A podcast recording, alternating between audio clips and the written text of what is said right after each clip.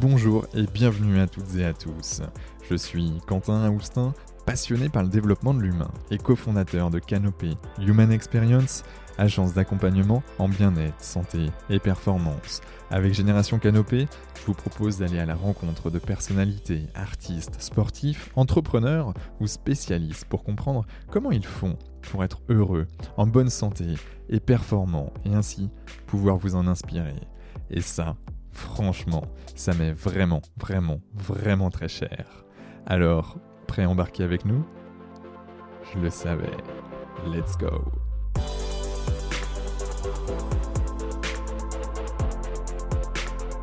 Bonjour à toutes et à tous, ici Quentin Aoustin du podcast Génération Canopée et j'ai l'immense plaisir d'accueillir aujourd'hui Nicolas Felger.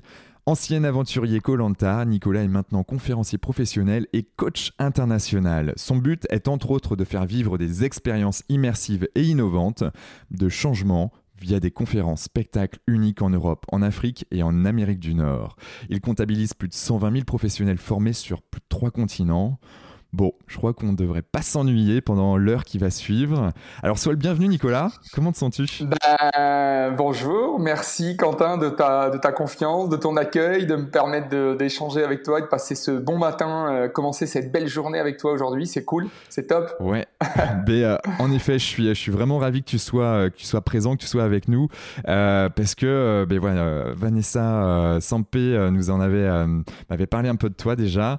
Et, et mm-hmm. puis euh, puis quand je suis allé euh, creuser un peu qui tu étais, euh, je me suis dit waouh, là ça a l'air vraiment d'envoyer. Donc hâte de passer cette heure passée avec, bah, qu'on va passer ensemble. Bah, partager, plaisir partagé vraiment Quentin, merci en tout cas. Je t'en prie. qui es-tu Nicolas, vu par Nicolas? Euh, Nicolas, vu par Nicolas, euh, écoute, euh, j'ai plusieurs choses dans ma vie qui drive en tout cas mon quotidien. j'ai presque envie de te dire avant ma vie de conférencier ou avant ma vie d'aventurier, c'est ma vie de papa déjà. Ah, ça, ça, ça drive mon temps. j'ai deux, j'ai deux petites filles de 4 et de 4 et presque 8 ans maintenant.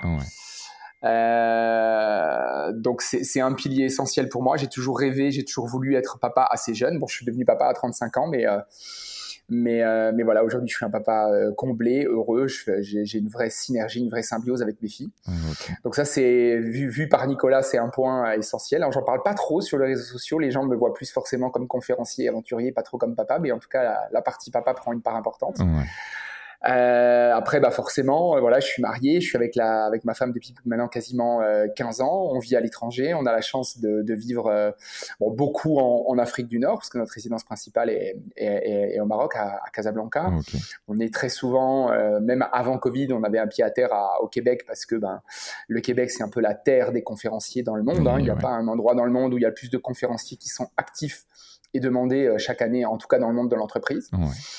Euh, donc voilà, on a la chance de beaucoup voyager par euh, par ce métier qui, euh, bah, du coup, vu par Nicolas, cette casquette de conférencier, elle est elle est essentielle si tu veux. C'est-à-dire que c'est aujourd'hui ce qui drive ce qui drive ma vie, c'est mon chemin de vie, c'est ma mission de vie de pouvoir partager, inspirer, donner, amener les les, personnes finalement à s'éveiller, comme moi j'ai eu la chance d'être éveillé par euh, voilà par différentes personnes, par différents mentors hein, qui m'ont accompagné et, même pas forcément toujours que des mentors, hein, des fois des, des, personnes qui ne sont absolument pas des mentors, mais en tout cas qui pour moi ont été des accélérateurs ou des révélateurs. Ouais. Euh, voilà. Nicolas, c'est aussi, euh, c'est aussi le sport, beaucoup le sport. Hein. Moi, je, je, je m'entraîne 4, 5, 6 fois semaine. Okay. Quand, quand j'arrive à trouver le temps, euh, idéalement, c'est tous les jours. Quand, quand le temps me manque parce que je suis en déplacement ou parce que, euh, ou parce que mes filles me tirent la main le soir pour passer du temps avec elles, bah, et que j'ai pas réussi à m'organiser dans la journée, bah, du coup, euh, du coup, c'est un peu moins. Mais le sport fait partie intégrante de ma, de ma vie. Tu fais quoi comme sport alors, je, au quotidien aujourd'hui, je fais beaucoup de, de, nage, euh, de nage en eau vive, euh, la natation, et je fais beaucoup de CrossFit. Voilà, je fais beaucoup de CrossFit, euh, qui est pour moi une activité assez complète, hein, qui permet de travailler, bah, voilà, la force, la puissance, l'équilibre, l'explosivité sur des sessions assez courtes. Donc, c'est vrai que c'est une, une, activité qui est facilement réalisable et dans laquelle on on, se déchire pas mal. Et c'est vrai que moi, c'est ce que j'ai besoin, en tout cas quand, quand, je pars sur du, sur du sport court euh, et que je suis pas en randonnée ou en aventure longue, mmh. j'ai besoin de, de, sport où euh, sur un minimum de temps, je peux, je peux dépenser un maximum. Et ouais, parce que tu as commencé par euh, une des études de STAPS, hein, donc des études dans le sport, c'est ça. Et puis, c'est quoi ton parcours en fait pour arriver bah, là où tu es toi aujourd'hui? Bah moi, j'ai fait 12 ans de sport de, de haut niveau. J'étais joueur de hockey sur glace pendant, pendant 12 ans. Euh, j'ai bah, fait un parcours, euh, scolaire assez classique, hein, euh, le collège, le lycée, en parallèle à mon, à mon sport de haut niveau. Euh, et ensuite, effectivement, j'ai intégré STAPS parce que je savais que bah, c'était dans le monde du sport que je voulais euh, évoluer.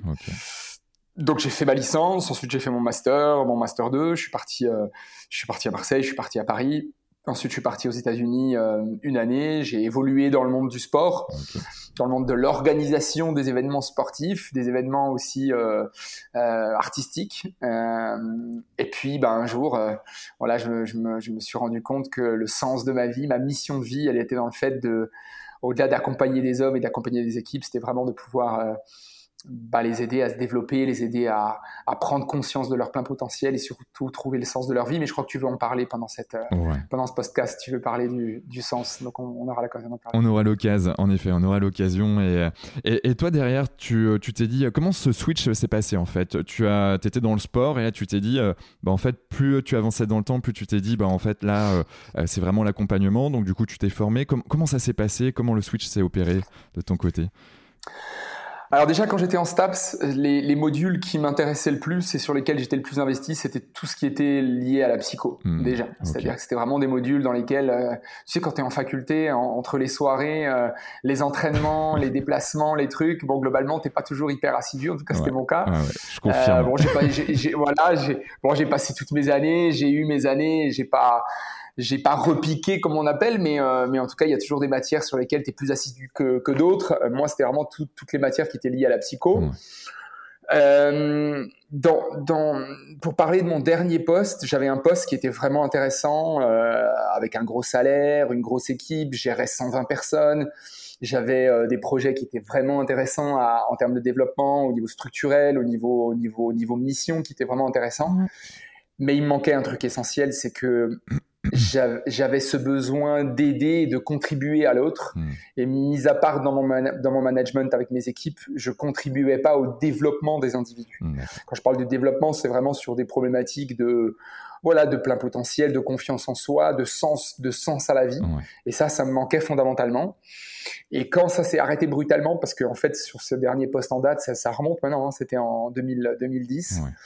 Euh, en fait, tous les directeurs expats, parce que c'était une boîte qui était basée à l'étranger, on a, on a été, on était une trentaine de directeurs expats et, euh, et on a tous été mis à la porte, euh, hmm. quasiment pas du jour au lendemain, mais sur une période de six mois et il y avait toute une vague et on a été, on a été tous remerciés gentiment, enfin pour, pour certains gentiment, pour d'autres pas gentiment, mais en tout cas, ça a été un, un véritable cadeau et un véritable accélérateur parce que je sentais semaine après semaine, mois après mois, que globalement j'étais de moins en moins à ma place, même si visuellement, hein, dans, je dirais pour le regard de Monsieur tout le monde, tout allait super bien. Euh, je gagnais très bien ma vie, j'avais une maison, une voiture. Euh, enfin, matériellement, je manquais de rien.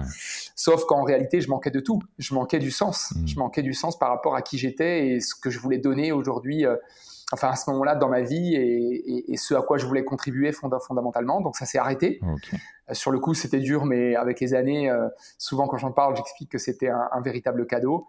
Et, euh, et, là, je me suis complètement réorienté à, j'ai fait un switch à 180 degrés, je me suis réorienté, j'ai commencé à me former avec la PNL notamment. Je suis allé me former en, au Québec, en Amérique du Nord, je me suis formé à Paris, je me suis formé aussi sur, sur quelques antennes en Afrique du Nord. Okay. Et, pendant trois ans, je faisais de la formation à côté en tant que formateur sur des sujets qui étaient, qui étaient les miens, liés à l'époque à tout ce qui était la relation client, euh, mmh. les attitudes et comportements, l'intelligence émotionnelle, etc. Okay. Mais, euh, mais je voulais vraiment être formé en PNL, être être certifié professionnellement, mmh. avoir une vraie crédibilité, avoir un vrai outil que je maîtrisais. Et, euh, donc j'ai mis trois ans pour faire ça. Pour faire ça, hein. j'ai j'ai fait au total 1000 heures de formation théorique et pratique en laissant du temps au milieu parce que ben voilà la personne qui m'a accompagné mon mentor en tout cas qui m'a qui m'a appris un maximum de choses euh, m'avait m'avait euh, je dirais, accompagné dans le sens de me dire que si je voulais euh, avoir des résultats euh, efficaces, il fallait laisser du temps d'incubation, mmh. du temps d'intégration. Hein. Quand tu es coach, euh, les gens qui font ça en, en, six mois, en accéléré, il y a plein de choses qui sont pas intégrées parce que ton, ton inconscient doit intégrer des choses de manière importante. Mmh. Et, et pour moi, ça a été un vrai exercice parce que moi qui étais toujours dans l'action, dans l'impatience, dans l'impulsivité, réussir à, à lâcher prise et à me dire qu'il fallait que mon corps, ma tête intègre tout ça pour pouvoir un jour pouvoir euh, être aligné et accompagner des hommes. Quand je dis des hommes, c'est avec un, tu l'as compris, avec un grand H. Euh, ça, a été le premier grand chemin de développement personnel pour moi, c'est apprendre à lâcher prise et, mmh. et laisser un petit peu la, bah, mon inconscient aussi et mon être intérieur faire les choses de manière à, à pouvoir être aligné. Euh, euh, sur ce métier-là. Voilà. Euh, donc, euh, donc voilà, tu as incubé, tu, tu t'es formé pour gagner en crédibilité. comment toi, tu comment tu, comment as avancé là-dessus bah en fait, la PNL, ça a été déjà l'outil que moi j'ai choisi pour me former en tant que coach. Il y en avait plusieurs. donc déjà, il a fallu en choisir un sur lequel j'allais, j'allais partir et, me former. La PNL me paraissait être un, peut-être un des outils les plus, les plus anciens, les plus, les plus reconnus, les plus, euh, celui-là qui avait le plus d'historique, en tout cas dans, dans, notre métier, parce que la PNL est née dans les années 80. Hein, donc, on avait, euh, quand j'ai commencé, moi, on avait déjà quasiment plus de, de, 30 ans de recul. Hein, on était déjà sur la PNL troisième génération donc la programmation neurolinguistique. Euh, peut-être tu pourrais nous en parler davantage pour celles et ceux qui ne connaissent pas ou qui, euh, qui en ont entendu parler mais qui ne savent pas concrètement ce que c'est.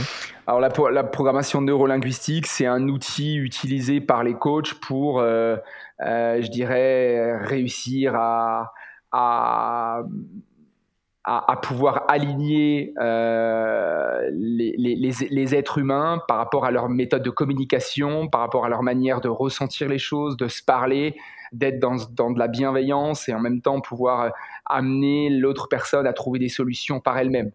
Euh, voilà, la PNL, hein, euh, c'est programmation neuro-linguistique, donc ça passe forcément par le langage, mais aussi par tout ce qui est neurologique. Et donc, on, on essaye de, si je devrais le, synthétiser en une seule phrase, on essaye d'être aligné entre ce qu'on dit, ce qu'on est, ce qu'on pense, et, pouvoir avoir la capacité de l'analyser chez les autres et de pouvoir les accompagner pour les développer et, les, et, régler finalement des, des, des problématiques euh, diverses et variées. Hein. La, la, PNL permet de travailler. Euh, si c'est pas 100% des problématiques, c'est presque parce que euh, bah parce que on, est vraiment dans une dynamique de d'accompagner les gens sur sur un sur un process de questionnement et finalement les, les, accompagner pour trouver leur euh, eux-mêmes la solution à leurs problématiques. Et, ouais. Et euh, d'ailleurs, euh, tu parles d'alignement. Il y a aussi Robert Diltz, euh, qui, est aussi psychologue américain et qui, a travaillé avec la PNL et qui parle des six niveaux logiques, justement, où quand on est aligné bah, de, la mission, de l'identité, des croyances, des valeurs. après, tu as les comportements, les, connaissances ou les compétences qu'on va devoir solliciter, puis l'environnement tout en bas de la pyramide. Et, et c'est vrai que quand on est aligné, il y a en effet ce que je dis, ce que je pense, ce que je fais. Et il y a aussi ces, ces niveaux logiques si on va même à, l'étape d'après. Exactement. Robert Dill, est, un des fondateurs carrément de la PNL. Hein. C'est vraiment un des premiers, euh, un des premiers. Alors c'est pas le tout premier, mais il a fait partie de la de la PNL déjà première génération. C'est lui qui a qui a fait évoluer aussi cette, euh, cet outil-là, cette méthode-là. Et euh, bon, aujourd'hui, la PNL, elle est utilisée par quasiment tous les, tous les coachs, enfin tous les coachs en tout cas connaissent cet hmm. outil-là, l'utilisent de près ou de loin. Il n'y a pas que la PNL, hein, c'est pas c'est pas une science exacte et, unique euh, au monde. Hein. Il y en a d'autres, il y a d'autres outils qui existent, mais en tout cas la PNL c'est un outil qui est, vaste et varié et et puis efficace et complet surtout. Ouais, mm. ouais, ouais, ça, ça c'est clair. Euh, donc, tu t'es formé à la PNL. Mm. Quel a été le, le, cheminement d'après? Tu dis, ok, c'est bon, j'ai les bases. Euh, on va dire, je m'approprie vraiment la PNL. Je m'approprie en tout cas mon, mon identité de, de, coach, de, potentiellement de conférencier qui commence à, à, à sortir de, de, toi, en tout cas à s'identifier. Comment, comment tout ça s'est organisé? Et puis comment toi tu, tu es arrivé là où tu es? Alors rapidement, je me suis rendu compte quand je me suis formé en tant que en tant que coach en PNL. Euh, bon, la première année, ça a été déjà un, nettoyage, en tout cas euh, déjà très, bah euh. moi traiter un, certain nombre de, zones d'ombre déjà. Hein, et c'est ça, c'est ça où c'est magique, c'est là où c'est magique parce que souvent quand je rentrais les, les week-ends, en tout cas la première année quand je rentrais les week-ends, on avait des, des week-ends de formation sur les vendredis, samedis, dimanches. Quand je rentrais le dimanche soir, clairement, j'étais j'étais plus souvent abattu positivement, mais abattu et vidé que, euh, que dans, un, dans un mood ultra positif parce que bah, déjà, euh, souvent quand tu, quand tu commences un parcours de coach, déjà il faut nettoyer à l'intérieur de toi les choses qui, euh, qu'il faut nettoyer et, et, et, ça, remet en, ça remet en cause tellement, tellement de, de fondamentaux, de priorités, de, la première année, tu as vraiment l'impression, et je sais qu'en ayant partagé avec beaucoup de coachs euh, de ma session, mais d'autres sessions aussi, c'est que c'est une, formation qui bouleverse tellement et qui transforme tellement que ça remet beaucoup de, priorités de vie, de fondamentaux euh, en jeu. Euh, mais rapidement, j'ai pris conscience que en, voulant utiliser cet, outil comme outil professionnel, parce qu'il y a beaucoup de gens qui se forment aussi à la PNL, mais pour des choses totalement personnel. Hein. Tout le monde ne devient pas coach en faisant de la mmh. PNL. Hein. Très clairement, c'est un outil qui nous aide aussi mmh. à, être de meilleurs parents, à être de meilleurs amis, à être un meilleur mari, à, être un meilleur collaborateur, à être un meilleur patron. Enfin voilà, on n'est pas forcément obligé de l'utiliser pour être coach. Euh, rapidement, je me suis rendu compte que ce qui allait me permettre de sortir du lot, c'est ma singularité. C'est-à-dire que ce que je mmh. voulais trouver, c'était euh, c'était un axe d'intervention ou une thématique, mais en tout cas quelque chose qui allait être singulier à moi. Et ma singularité à moi, au-delà d'avoir fait du sport de haut niveau et, et d'avoir toujours été drivé par cette notion de peur, de danger, de choses un peu extrêmes, c'était euh, c'était vraiment de monter sur scène. Parce qu'en fait, moi, j'ai grandi sur scène. J'ai mes grands-parents qui avaient un théâtre pendant, pendant plus de 40 ans. Euh, ma grand-mère était souffleuse. Je ne sais pas si tu te rappelles de cette, de cette, époque, de cette période-là, mais à l'époque, quand il n'y avait pas encore de technique, euh, euh, ma grand-mère était souffleuse, donc elle était sous, sous, les planches, et quand le comédien oubliait son texte, elle lui soufflait son texte. Et donc moi, quand j'étais petit, que j'avais 4-5 ans, bah, j'ai grandi dans ce monde-là, si tu veux. C'est-à-dire que sur scène, j'avais mon grand-père, j'avais mon oncle, etc. Et sous la scène, j'avais ma grand-mère qui, qui soufflait le texte au comédien. Donc moi, j'ai grandi dans ce monde-là. Et si tu veux, pour moi, c'était une évidence, ayant grandi euh, d'abord sous les planches et ensuite sur les planches, c'était une évidence pour moi, à un moment donné, en tant que, en tant que coach, de donner des choses sur scène. Au-delà d'être en one-to-one et de rentrer en profondeur dans les choses, ma place à moi par rapport à ma valeur ajoutée, elle était aussi sur le fait de le donner à un grand public sur scène. Et donc rapidement, j'ai écrit la conférence euh, en lien aussi avec qui je suis, avec mon parcours, avec le haut niveau, avec le dépassement de soi, avec, la, avec, la, avec les peurs, etc. Je savais que je voulais écrire une conférence plus sur, le, sur, un, sur une enveloppe et sur une dynamique de spectacle parce que j'ai grandi dans ce mmh. monde-là et parce que je voulais que les gens participent. Je voulais que, je voulais que mon intervention elle soit expérientielle et que ce soit pas uniquement un, une, une, conférence condescendante ou descendante, euh, globalement, où on allait faire du one-way et puis euh, le conférencier allait être là, donner des infos et, et les gens prenaient et, quittaient, euh, et quittaient la salle ensuite, mais vraiment être dans une dynamique d'expérience et de participation. Et donc du coup, très professionnel. Et donc 2023, ça va changer. Donc quelque chose de, bah de voilà, où tout le monde pourra venir à tes conférences, c'est ça? Alors ce sera, ce sera pas ma conférence, ce sera mon format spectacle, ouais. Ouais, c'est-à-dire que l'objectif, c'est de créer un format. Euh, alors, il est fini, hein, il est terminé. Il nous reste, il nous reste encore euh, un jour de prod euh, à, Paris fin août. Et ensuite, et ensuite il y a toute la partie production parce que c'est un autre cheminement. En, B2B, en entreprise, l'entreprise m'achète ma, ma, conférence ou mon spectacle pour leur convention ou leur, séminaire d'affaires. Et en B2C, bah, ce sera organisé sous forme de billetterie de spectacle, un peu comme quand tu vas voir du one-man show, de la magie ou un, ou un concert en salle. Voilà. Mais, euh, mais aujourd'hui, à l'heure où je te parle, dans 98% des cas, on est effectivement qu'en entreprise, en B2B, sur des événements type convention ou séminaire. Et en général, soit on vient ouvrir la convention ou le séminaire, soit on vient la clôturer. Voilà. Hmm.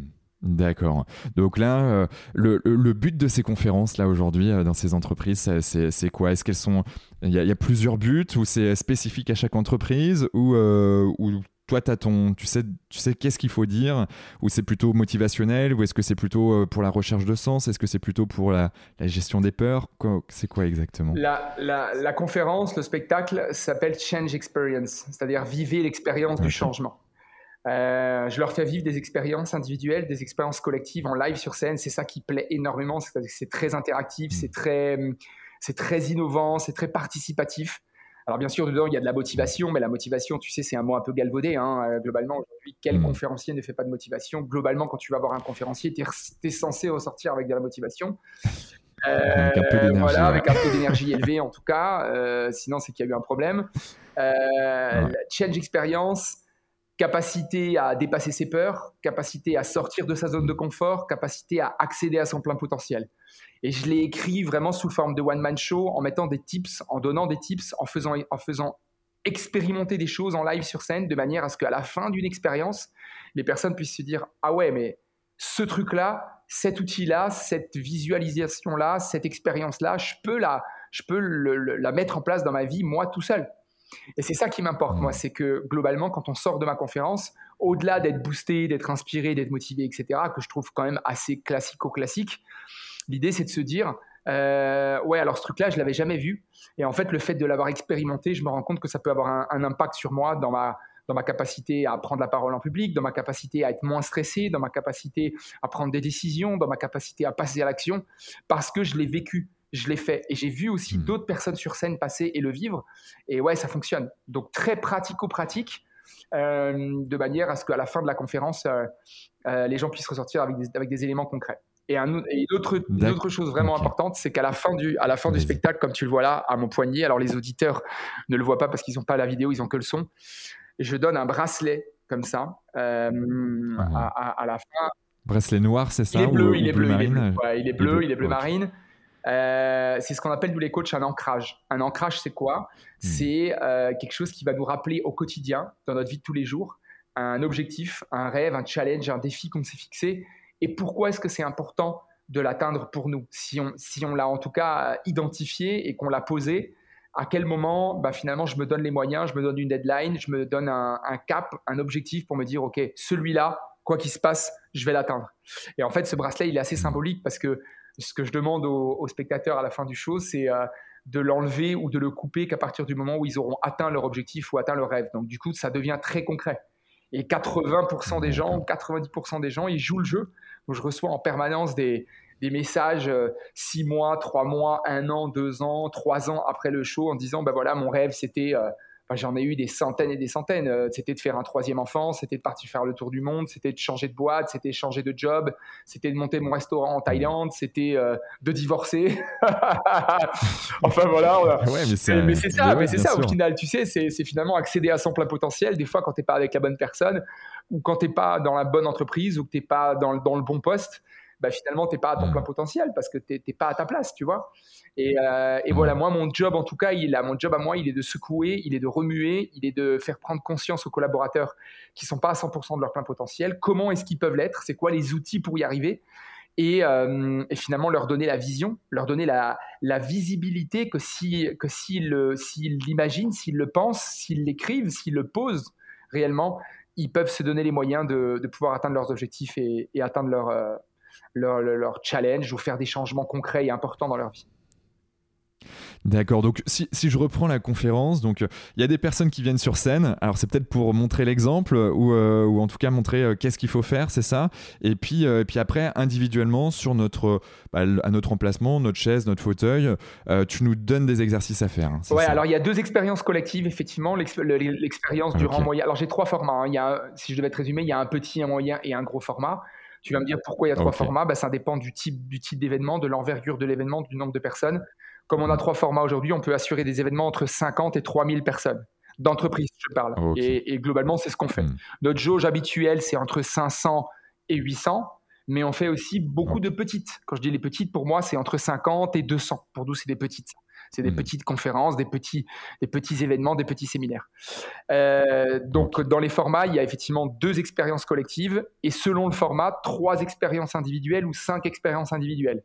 Où globalement, la personne qui le vit sur scène, elle le vit, bah, elle, est en live devant tous les collaborateurs et, elle est amenée à vivre des expériences de changement fort hein, pour dépasser une peur, pour dépasser une appréhension, pour dépasser une croyance, un frein, une limite. Et globalement, ce qui est assez ce qui est assez fort, c'est qu'on l'a écrit, on l'a développé de manière à, ce que les gens qui sont dans la salle, quand ils vivent l'expérience, quand ils la voient, ils peuvent s'identifier et s'illustrer en fonction de ce qu'ils sont en train de voir, en se disant, ben, Peut-être que si moi j'étais à sa place, j'y arriverais, j'y arriverais pas. Peut-être que je ferais ça comme ça. Peut-être que je ferais pas ça du tout. Peut-être que euh, peut-être que je serais capable. Peut-être qu'au contraire, j'en serais incapable. Si j'en serais incapable, pourquoi? Si j'en suis capable, pourquoi aussi? Et donc ça crée vraiment des ça crée vraiment des euh, bah, des prises de conscience. Tu sais, pour moi, la mission principale d'un conférencier, hein, quel, quel, que soit notre sujet, quelle que soit notre thématique, quel que soit notre cheval de bataille, quelle que soit la méthode qu'on utilise, pour moi, la mission principale d'un conférencier, c'est créer de la prise de conscience. Au-delà d'inspirer ou donner de la motivation, normalement ça pour moi c'est le béaba. Inspirer, donner de la motivation, c'est le béaba du béaba. C'est comme si tu rentres dans une boulangerie, bah, tu sais que tu vas acheter du pain, un croissant ou, une tarte à la fraise. Bon bah ça c'est le béaba. Après le pas, ce qui n'est pas le béaba, c'est bah, toute l'expérience que tu vas vivre, l'expérience sensorielle, le goût que tu vas avoir, les odeurs que tu vas avoir, la, le visuel que tu vas avoir, etc. Et, c'est ça pour moi la mission de conférencier, c'est finalement créer de la prise de conscience, créer du déclic pour que la personne, quand elle sort, elle se dise ouais, là il y a un truc que j'ai en moi depuis euh, des semaines, voire des mois, voire des années.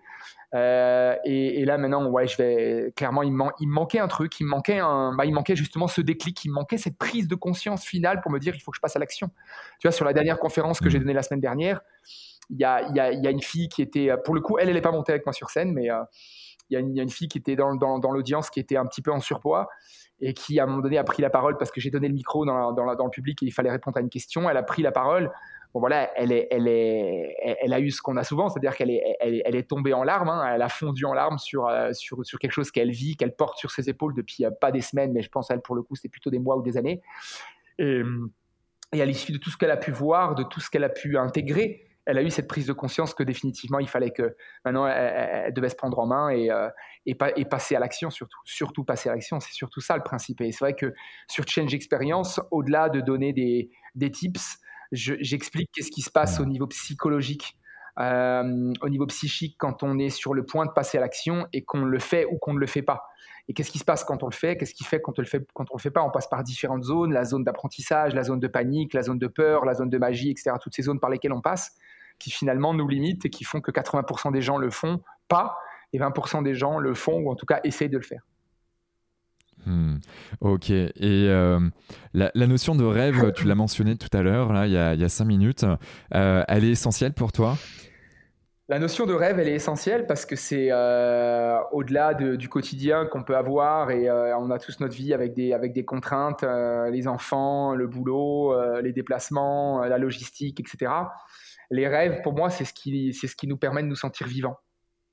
Euh, parce que sinon, on se laisse aller dans un rythme. Euh, le cliché, alors moi, je l'ai pas ce cliché parce que c'est pas ma vie, mais le cliché métro boulot dodo, ça représente aujourd'hui quand même au moins 80% des gens. Moi, je pense dans la réalité même un petit peu plus, mais métro boulot dodo, ça représente mmh. plus de 80% des gens.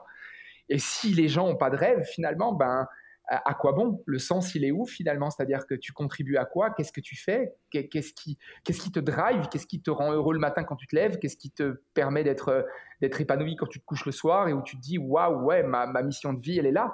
C'est quoi qui me donne du challenge? C'est quoi qui me fait me sentir vivant? En fait, j'ai pas meilleure expression que, et j'en parle des fois dans mes conférences, cette phrase de euh, avoir cette terrible et cette forte sensation de se sentir vivant ou alors de ne pas se sentir vivant. J'irai pas jusqu'à dire se sentir mort, mais en tout cas, ne pas se sentir vivant, c'est ce qui y a de pire pour l'être humain, parce qu'au final, ben, on a la sensation finalement d'être dans une espèce de course effrénée, où au final, le bout de la course, c'est quoi? Ben, C'est cette fameuse boîte en bois dans laquelle, à un moment donné, probablement, hein, en tout cas aujourd'hui, on n'a pas encore trouvé la pilule qui nous rend immortels, mais cette fameuse boîte en bois dans laquelle un jour on va peut-être tous euh, terminer. Euh, pour moi, euh, donner du sens à sa vie, c'est aussi avoir des rêves et se dire, ben voilà ce que je veux réaliser dans ma vie et, ce à quoi je veux contribuer réellement. Hmm. Et, et quelqu'un qui, euh, qui, a un rêve et qui, pour lui, c'est difficile d'y arriver ou, euh, ou, il n'ose pas forcément. Euh, il a un rêve bien enfoui, mais il n'ose pas le mettre en lumière. Comment toi, tu, tu, tu opérerais avec lui hmm. Je sais que c'est compliqué parce qu'il y a plein de sujets et plein de voies possibles. non, non, non, mais on, va, on, peut pas, tu as raison, on peut pas toutes les traiter, mais, mais moi je vais t'en donner deux. La première, c'est déjà euh, aller vérifier chez, la personne si vraiment ce rêve-là, c'est le bon rêve pour elle. Tu sais, il y a plein de gens qui rêvent des, superstars sur Instagram euh, et d'être connus. Euh, si tu vas pas creuser pour savoir pourquoi est-ce que c'est important pour elle d'être connue, si c'est juste être connue pour être connue et, avoir de la reconnaissance, aujourd'hui on peut avoir de la reconnaissance autrement que par Instagram. On peut avoir de la reconnaissance dans un bouquin qu'on va écrire, par, euh, par euh, des articles qu'on peut faire, par monter une association, être investi dans le caritatif, aider les gens, sauver les gens. écrire des chansons, enfin, on n'est pas forcément obligé de, tu vois, c'est déjà, c'est l'essence même de ce, de ce rêve-là. Pourquoi est-ce que ce rêve-là, il est important? Moi, j'aime bien, j'aime bien mettre en avant quatre questions. C'est pourquoi, pourquoi pas, pourquoi pas moi, et pourquoi pas maintenant? Tu vois? Et déjà, ces quatre questions-là, quand tu les poses vraiment et que tu passes du temps avec la personne pour qu'elle y réponde réellement, avec singularité, avec profondeur, pourquoi, pourquoi pas, pourquoi pas moi, et pourquoi pas maintenant, bah déjà, ça fait réellement avancer la personne dans son chemin pour, pour atteindre son rêve.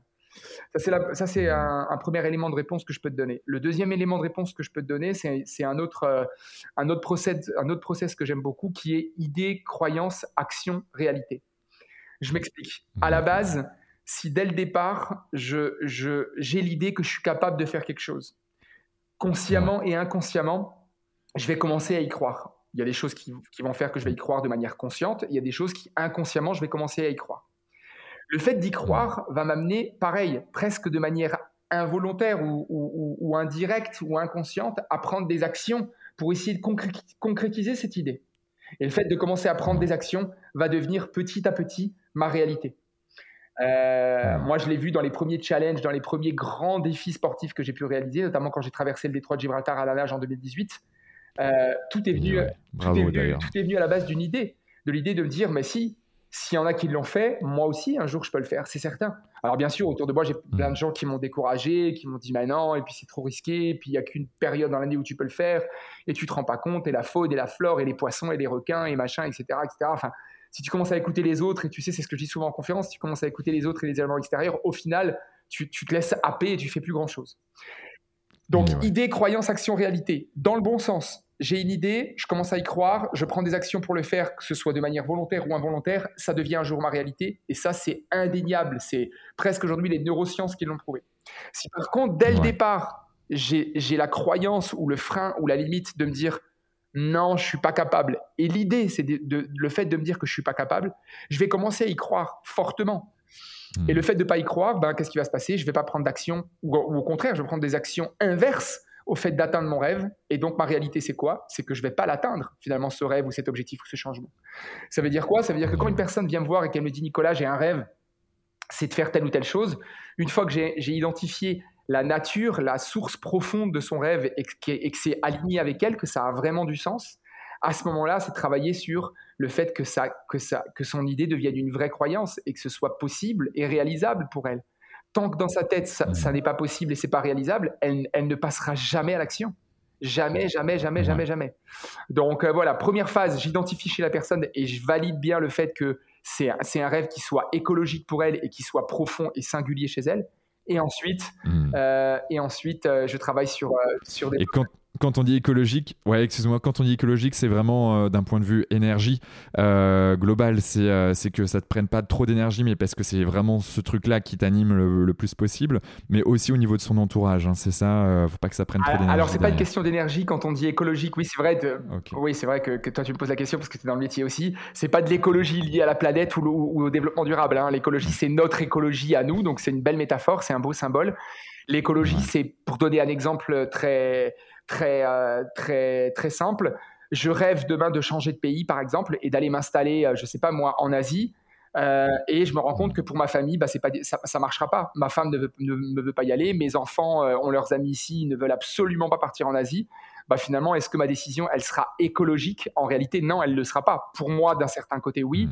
mais dans mon écologie au global, ça ne fonctionnera pas. On va aller là-bas et ça va amener tellement de contraintes et tellement de choses périphériques qui seront négatives qu'au final, moi-même le premier, pour moi, ça ne fonctionnera pas. Donc euh, voilà, euh, c'est ça qu'on met en avant quand on parle d'écologie interne, c'est que on doit prendre une décision sur, pour lequel, au niveau de notre écologie à 360 degrés, ça soit toujours aligné et ça ne perturbe pas trop les autres, euh, les autres, les autres éléments.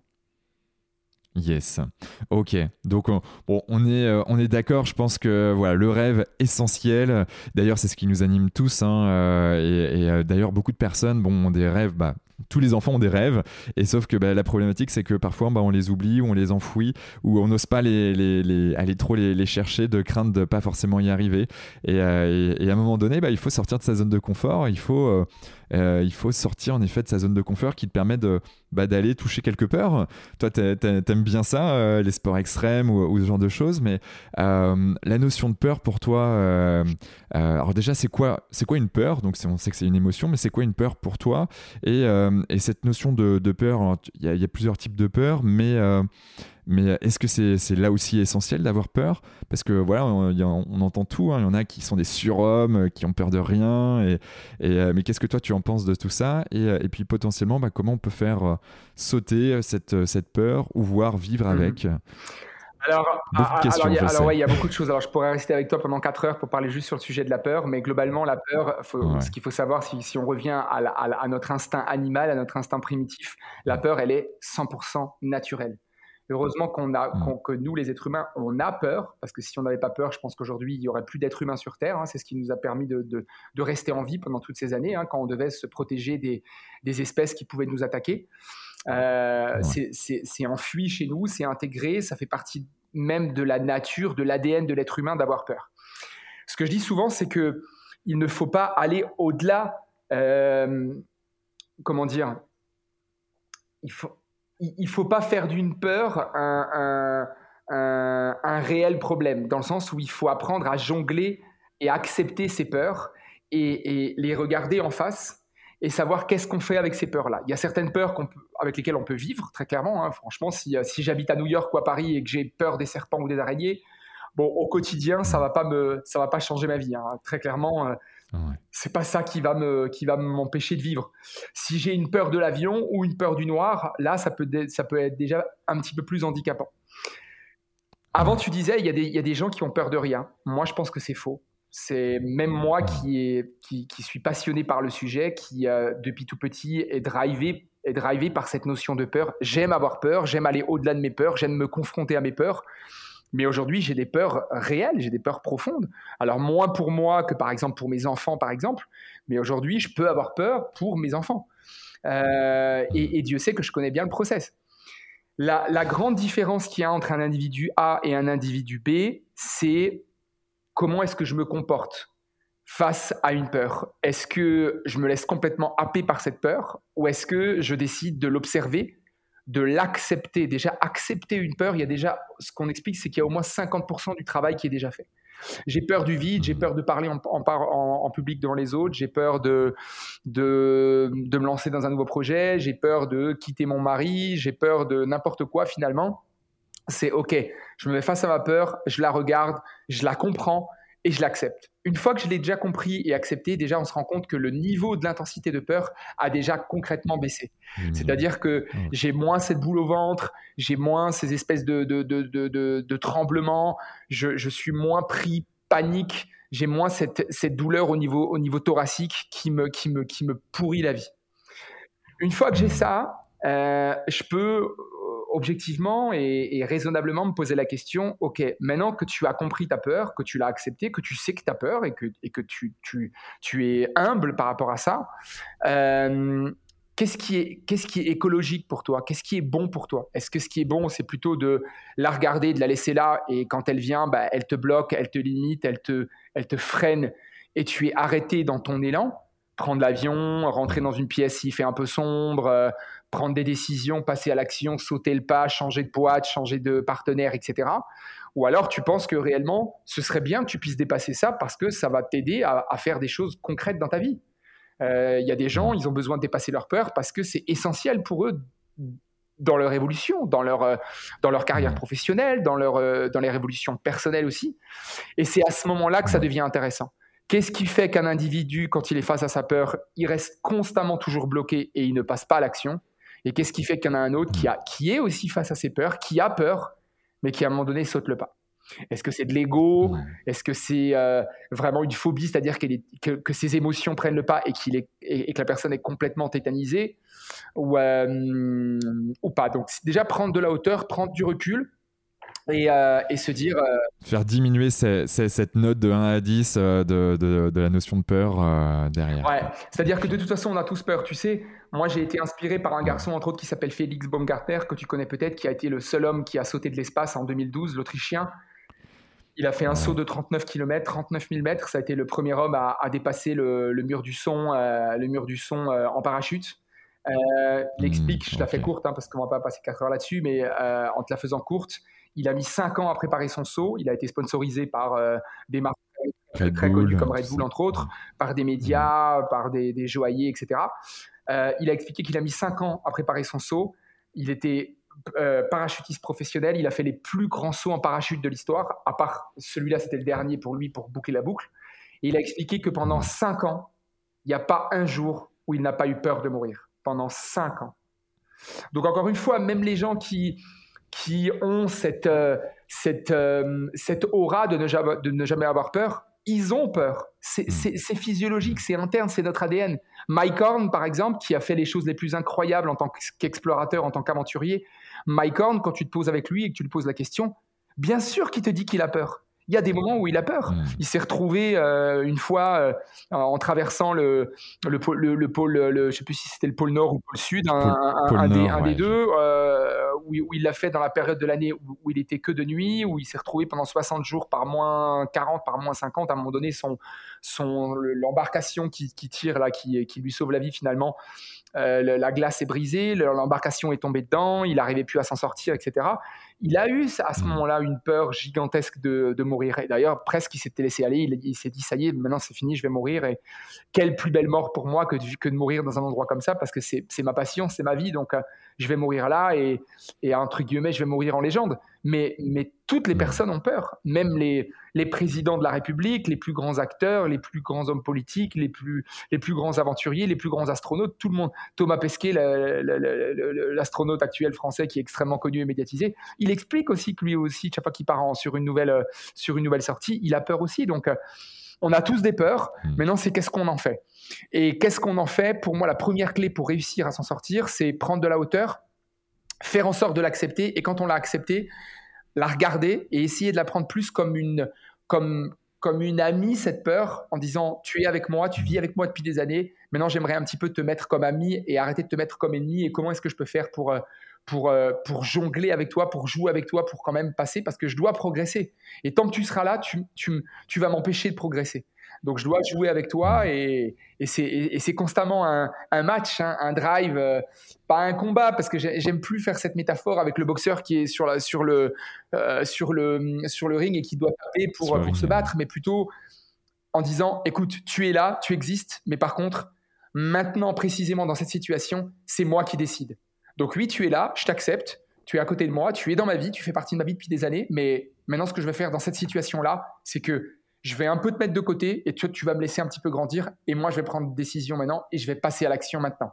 Peut-être que je vais me cracher, peut-être que je vais avoir mal, peut-être que je vais être mal, mal jugé par les autres, peut-être que ça va, me, ça va me mettre en danger, mais en tout cas, je vais passer à l'action même si j'ai peur.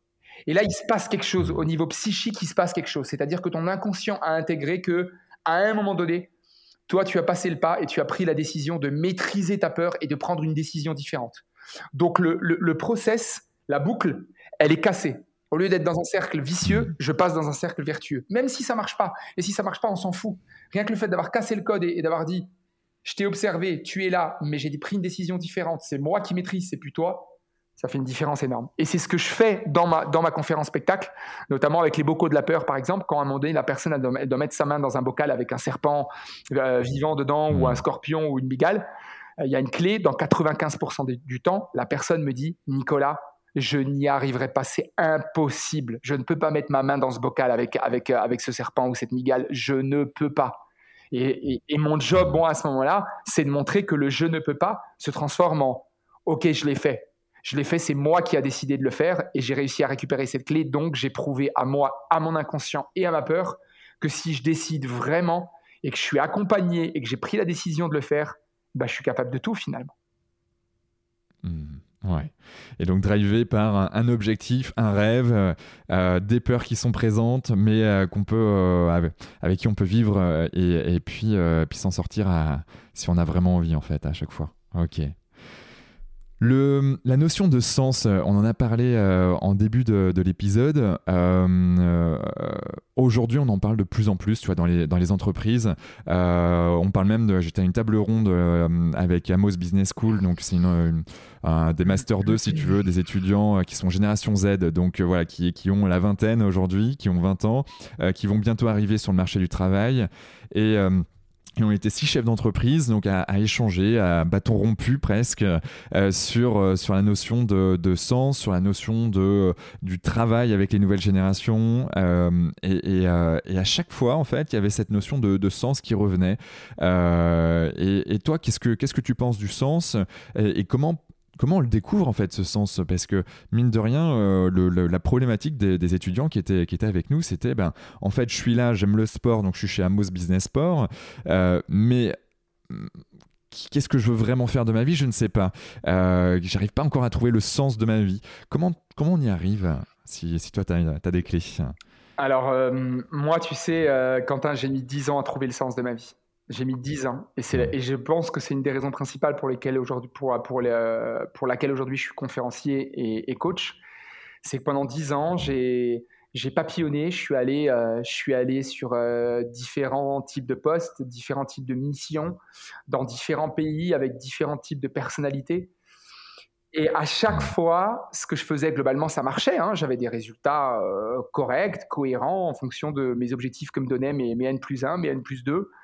Euh, mais à chaque fois, il me manquait quelque chose. Et je me disais, c'est pas possible. Euh, sur le papier, tout le monde me dit, mais ça y est, Nicolas, maintenant, tu peux être heureux, tu as tout ce qu'il te faut, tu as, un super job, tu as, as, un super bon salaire, tu voyages, euh, tu as ta chérie, tu as ci, tu as ça, etc. Et à chaque fois, je me disais, des fois, je disais rien, et des fois, je disais, non, mais il y a un truc, il y, a toujours un truc qui, que, que, je n'ai pas, qui ne qui fonctionne pas je savais pas ce que c'était. Mais non, mais arrête de te prendre la tête, c'est pas possible, tu es trop compliqué, tu tortures de trop, etc. Et heureusement, j'ai envie de te dire, Quentin, que je me suis torturé pendant toutes ces années. Heureusement que j'ai écouté finalement cette flamme, cet appel, cet appel, ce qu'on appelle nous les coachs, cet appel à l'intérieur, cet appel intrinsèque qui est à l'intérieur de toi et qui fait que de temps en temps, le téléphone il sonne et le truc, tu as des alertes. Et il te dit non, mais t'es pas à la bonne place, t'es pas à la bonne place. Alors tu, tu cherches. Moi, en tout cas, j'ai dû chercher pendant longtemps. Et quand, euh, alors, au, fur et à mesure, forcément, hein, c'est comme, un, comme un, chasseur de trésors. Hein. Plus tu cherches, plus tu passes du temps, plus tu te rapproches de ton trésor, hein, de toute façon. Donc, euh, il faut passer du temps. De toute façon, ça ne vient pas du jour au lendemain. Alors, par miracle, il y en a des fois qui ont ça euh, très jeune. C'est-à-dire que moi, ma femme, par exemple, très jeune, elle savait ce qu'elle voulait faire et elle était alignée avec elle depuis presque toute petite. C'est au-delà de la vocation, c'est c'est presque comme je sais pas si tu crois aux âmes, mais un peu ces âmes qui sont en, fin, en fin de parcours. Et, quand ton bébé il vient au monde, tu sens tout de suite qu'il est aligné avec lui-même, qu'il est stable, qu'il est, qu'il est droit, qu'il est, qu'il est, qu'il est, qu'il est solide, et que globalement, s'il dit bah, plus tard, euh, je veux, euh, je veux être, euh, je sais pas moi, dans, dans l'aide humanitaire, ou je veux aider les autres, ou je veux être peintre, ou je veux être musicien, ou je veux être artiste, bah, globalement, tu sens qu'ils sont alignés là-dedans, et il y a peu de chances que ça, que ça, que ça déroge, quoi, tu vois. Moi, ça n'a pas été mon cas. Je suis venu euh, en totalement, euh, en total chasseur de trésors. Donc, il a fallu que je que j'aille euh, à l'exploration de ma vie et de mon être et de qui j'étais. Ce qui est certain, c'est que comment est-ce qu'on trouve le sens de sa vie? C'est au-delà de, de, vivre des expériences pour savoir ce qu'on aime et ce qu'on n'aime pas, ce pourquoi on est fait, ce pourquoi on n'est pas fait. C'est hum, c'est à un moment donné il y a deux choses que j'aime beaucoup. La première, pour aider à trouver le sens de sa vie, c'est de se dire, OK, imagine tu es sur ton lit de mort à 80, 85 ou 90 ans et tu devais, euh, tu, tu, tu, tu, devrais faire un, un, feedback, une rétrospective de toutes les choses que tu as fait dans ta vie et de peut-être tous les regrets que tu, que tu aurais de ne pas avoir fait telle ou telle chose. Ce serait quoi ces regrets mm. Ah ben moi, de toute façon, si je me retrouve un jour sur mon lit de mort, euh, ce qui est certain, c'est que je ne, je, comme plus gros regret, j'aurais par exemple le fait de ne euh, pas avoir passé du temps avec mes enfants, de pas avoir eu d'enfants, de pas avoir parcouru le monde, de pas avoir fait un tour du monde, de pas avoir été, je sais pas moi, euh, pompier ou policier ou, ou astronaute ou, ou j'en sais rien, mais en tout cas, c'est partir loin pour se dire, OK, si demain tu arrives à l'âge de 80 ans, quelles sont les choses que tu aurais impérativement voulu vivre dans ta vie? Voilà, ça c'est la première chose. La deuxième, une deuxième chose qui fonctionne aussi très bien, c'est de se dire, OK, si demain, il te restait plus qu'un mois à vivre, par exemple, ou six mois à vivre, qu'est-ce que tu ferais sur ce dernier mois ou sur ces six derniers mois? Qu'est-ce que tu ferais? Alors bien sûr, ce qui sort souvent d'abord, c'est euh, bah, passer du temps avec les gens que j'aime, passer du temps avec ma famille, avec mes enfants, etc. etc. Ok, mais au-delà de ça, c'est quoi tes rêves? C'est quoi les choses que tu aimerais vraiment, vraiment faire sur les six derniers mois qui te restent là, ou sur les trois derniers mois qui te restent? Et là, on arrive à, des pistes, à des pistes concrètes de choses. Euh, est-ce que tu irais travailler? Ah ben non, mais c'est sûr que j'irai pas travailler. Ah bon, tu irais pas travailler? Mais pourquoi t'aimes pas ton travail? Ben concrètement, s'il me reste plus que six mois à vivre, non, je vais pas aller travailler, non. Ok, bah irais faire quoi alors concrètement? Ben je sais pas, j'ai toujours rêvé de jouer de la guitare. Ok, bah irais faire de la guitare. Ok, j'ai toujours rêvé euh, d'aller faire le tour de France en moto par exemple. Ok. Et tu crois pas que là-dedans il y a des choses à il y a des choses à aller gratter là-dedans? Est-ce que ta vie, ce serait pas justement, euh, je sais pas moi, monter des road trips en moto? Est-ce que ce serait pas euh, d'écrire des chansons, de, de jouer de la guitare, de faire autre chose? En tout cas, des choses qui te drivent réellement. Euh, hmm. Et là, on commence à avoir des pistes, des pistes d'amélioration, des pistes de, réflexion possibles avec la personne. Euh, et au-delà de ça, c'est qu'est-ce qui donne du sens pour la personne en termes de valeur? C'est-à-dire, moi, ce qui me manquait quand je te dis que j'ai cherché le sens de ma vie pendant 10 ans, ça a été finalement dans une de mes valeurs profondes, j'avais l'aide à la personne. Alors, je ne savais pas si c'était aider en étant pompier, en étant kinésithérapeute, en étant psychologue, mais je savais que dans ma mission de vie, la notion d'aider les autres, d'aider les autres, euh, elle était fondamentale. Et quand je reprends finalement mon parcours depuis que je suis tout petit, ce qui m'a toujours drivé, ça a été le fait de d'aider finalement les, les, autres quand ils avaient des problèmes. Je me rappelle petit, j'ai des souvenirs de moi petit quand j'étais dans la cour d'école. Autant je pouvais être des fois un bagarreur, euh, être le mec qui passait à l'action, qui voulait marquer les buts, qui, qui, voulait euh, être le premier à faire les choses. Mais dès que je voyais quelqu'un qui était dans, une, dans un moment de, de détresse ou de difficulté, j'étais toujours le premier à aller. Dès que je voyais une petite fille qui tombait par terre, qui était en pleurs ou qui s'était ouvert le genou, ou, qui ou un garçon qui était là, qui était triste, ou, même des fois qui se sentait un peu exclu des autres, le premier qui allait toujours aider les gens en difficulté, c'était moi. Et donc je savais que cette notion-là chez moi, elle était essentielle. J'ai besoin dans ma vie d'aider les, les autres. Aujourd'hui, je vis dans un pays, tu le sais, j'habite au Maroc, mais alors le Maroc, le, truc, c'est que c'est un pays où ça, ça, peut ne jamais s'arrêter parce que tu peux être dans une aide permanente en 24 sur 24, 7 jours sur 7. Mais au quotidien, moi, je donne. Je donne à manger aux gens, je donne des pièces, je donne euh, du temps, je donne, euh, je donne de l'écoute, je donne de l'attention. Je, mmh. souvent, les gens autour de moi, c'est ce qu'ils me disent. Ils disent, mais c'est incroyable l'attention, le temps, la générosité que tu peux donner aux autres parce que c'est dans ma valeur. Et je dis ça sans faire de marketing, hein, quand, vraiment, parce que tu me poses la question de sens. Moi, en tout cas, c'est une valeur fondamentale qui me, qui me drive. Et demain, je, mmh. je, on pourrait me donner un poste où je gagnerais. Bon, aujourd'hui, je gagne bien ma vie, mais euh, on pourrait me donner une opportunité où je gagnerais 5 fois, 10 fois, 20 fois, 30 fois plus d'argent que ce que je gagne aujourd'hui. Si on m'enlèverait si cette notion-là, cette valeur-là d'aide aux autres, je serais fondamentalement malheureux. Ça marcherait 3 semaines ou 15 jours et ça s'arrêterait. De manière, de manière euh, euh, je dirais, indéniable et obligatoire. Tu vois?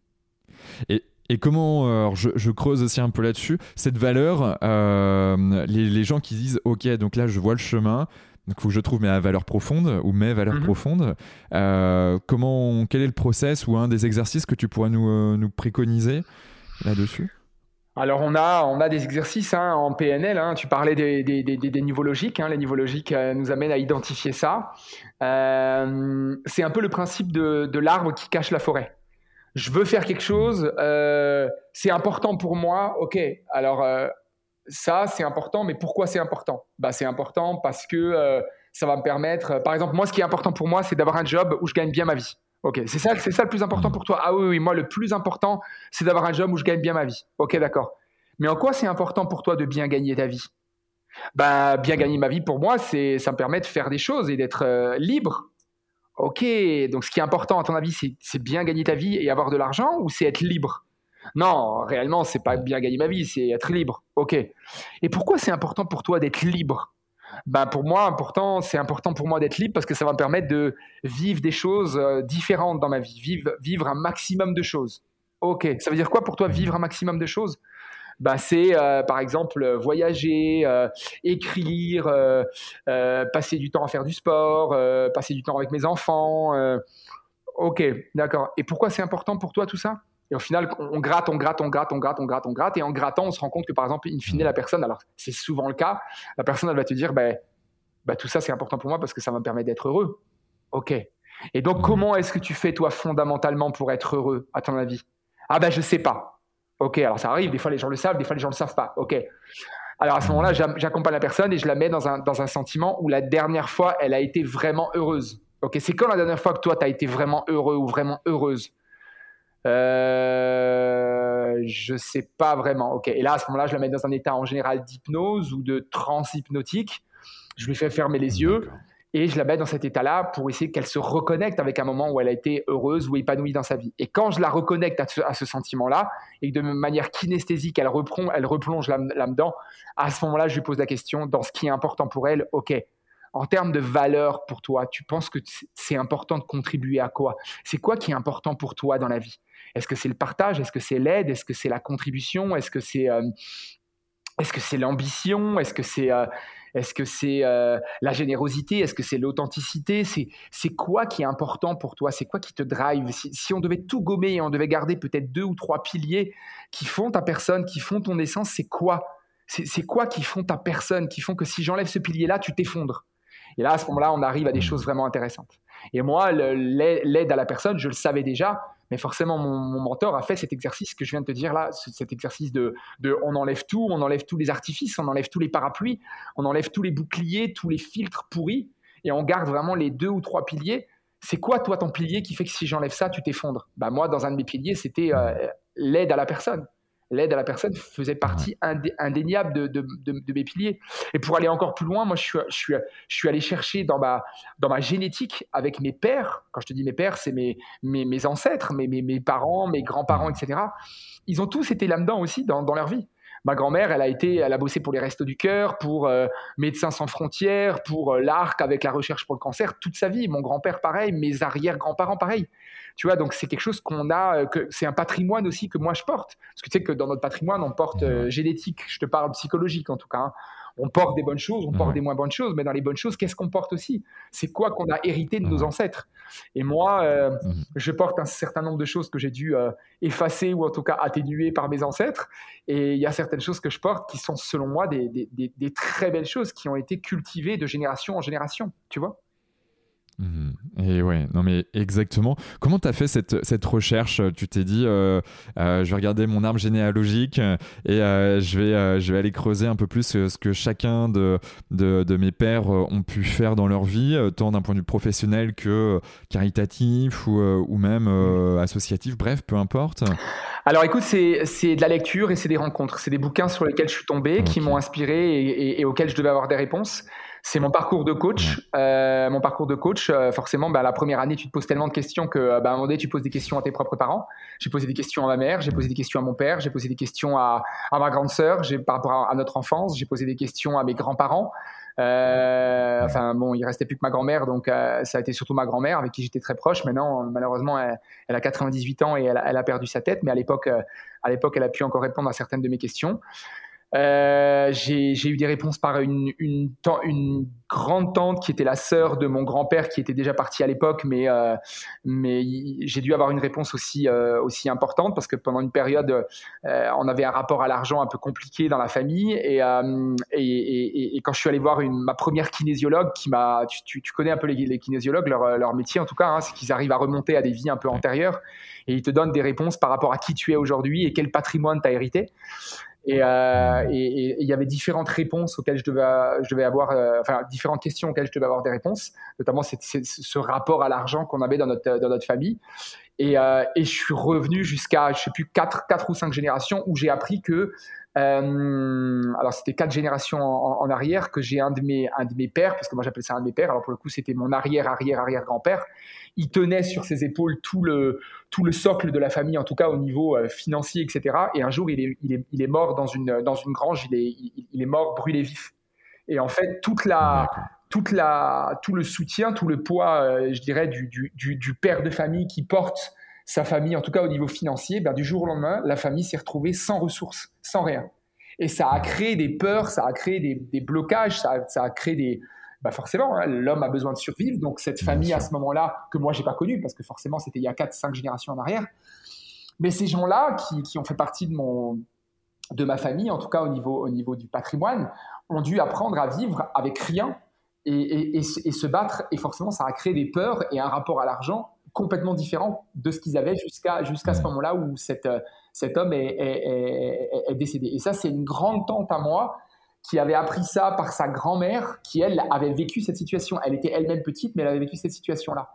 Et donc, si tu veux, ça crée en toi tout de suite des réponses. C'est-à-dire que moi, je porte en moi quelque chose de compliqué ou de délicat par rapport à ça. Et une fois que je l'ai compris et que je l'ai intégré, pourquoi est-ce que de, génération en génération, on, a, on avait un rapport à l'argent euh, alors encore une fois, hein, on n'était on on pas malade et, euh, et, personne n'a tué personne. Et, euh, mais, mais j'ai trouvé que par rapport à d'autres familles, on avait un rapport à ça qui était un peu, un, peu, un peu différent ou un peu délicat ou un peu compliqué. Et le fait d'avoir creusé et d'avoir lâché prise par rapport à ça, j'ai un, un, un rapport à l'argent aujourd'hui qui est complètement différent même si je suis dans l'aide et moi je suis assez généreux, donc moi je donne de l'argent, mais, mais en tout cas ça, ça, a été un chemin pour moi, tu vois. Donc euh, voilà, c'est tous ces éléments-là qui font que quand tu te poses des questions et que tu veux avoir des réponses, tu tombes des fois sur des pépites et, sur des choses absolument extraordinaires, vraiment. Mm. À condition, bien sûr, d'être euh, d'être ouvert et, de saisir les opportunités de, de recherche. bien, euh, sûr, bien sûr, bien sûr, non, ça c'est certain, ça c'est la base. Tu sais, c'est l'être humain, la, la, le, le pilier fondamental du coaching, c'est l'être humain ne peut changer que si lui-même a la volonté de changer. Euh, dans mes tout débuts en tant que coach, il y a des gens qui venaient me voir parce qu'ils voulaient arrêter de fumer. Et euh, c'est une belle métaphore, le, principe d'arrêter de, fumer, parce que la première, la première chose qui fait qu'une personne, même si elle n'y arrive pas, mais qu'elle arrive à un moment donné à, passer le cap et arrêter de fumer, c'est qu'au fond d'elle, psychologiquement, elle a envie d'arrêter de fumer physiologiquement, elle n'y arrive pas. Elle est encore dans cette addiction, dans cette dynamique, dans cette euh, difficulté. Mais psychologiquement, elle se dit non, non, j'ai vraiment envie d'être accompagnée pour, euh, pour y arriver. Et là, on arrive à, accompagner la personne pour, euh, pour qu'elle arrête de fumer. Mais tant qu'elle n'a pas elle-même décidé de se dire non, non, mais je veux vraiment changer, je veux arrêter, ça ne fonctionne pas. Et ouais, ça, c'est pour tout. Hein. C'est pour tout comme ça, exactement. J'aimerais qu'on parle un peu de un peu de Colanta et euh, ce qui j'imagine après euh, euh, tu, vas me dire mais qui a, qui a dessiné un de tes programmes d'accompagnement aussi. Rapidement comme ça pour que tu nous présentes un peu ce que ce que tu fais aussi dans cette sphère.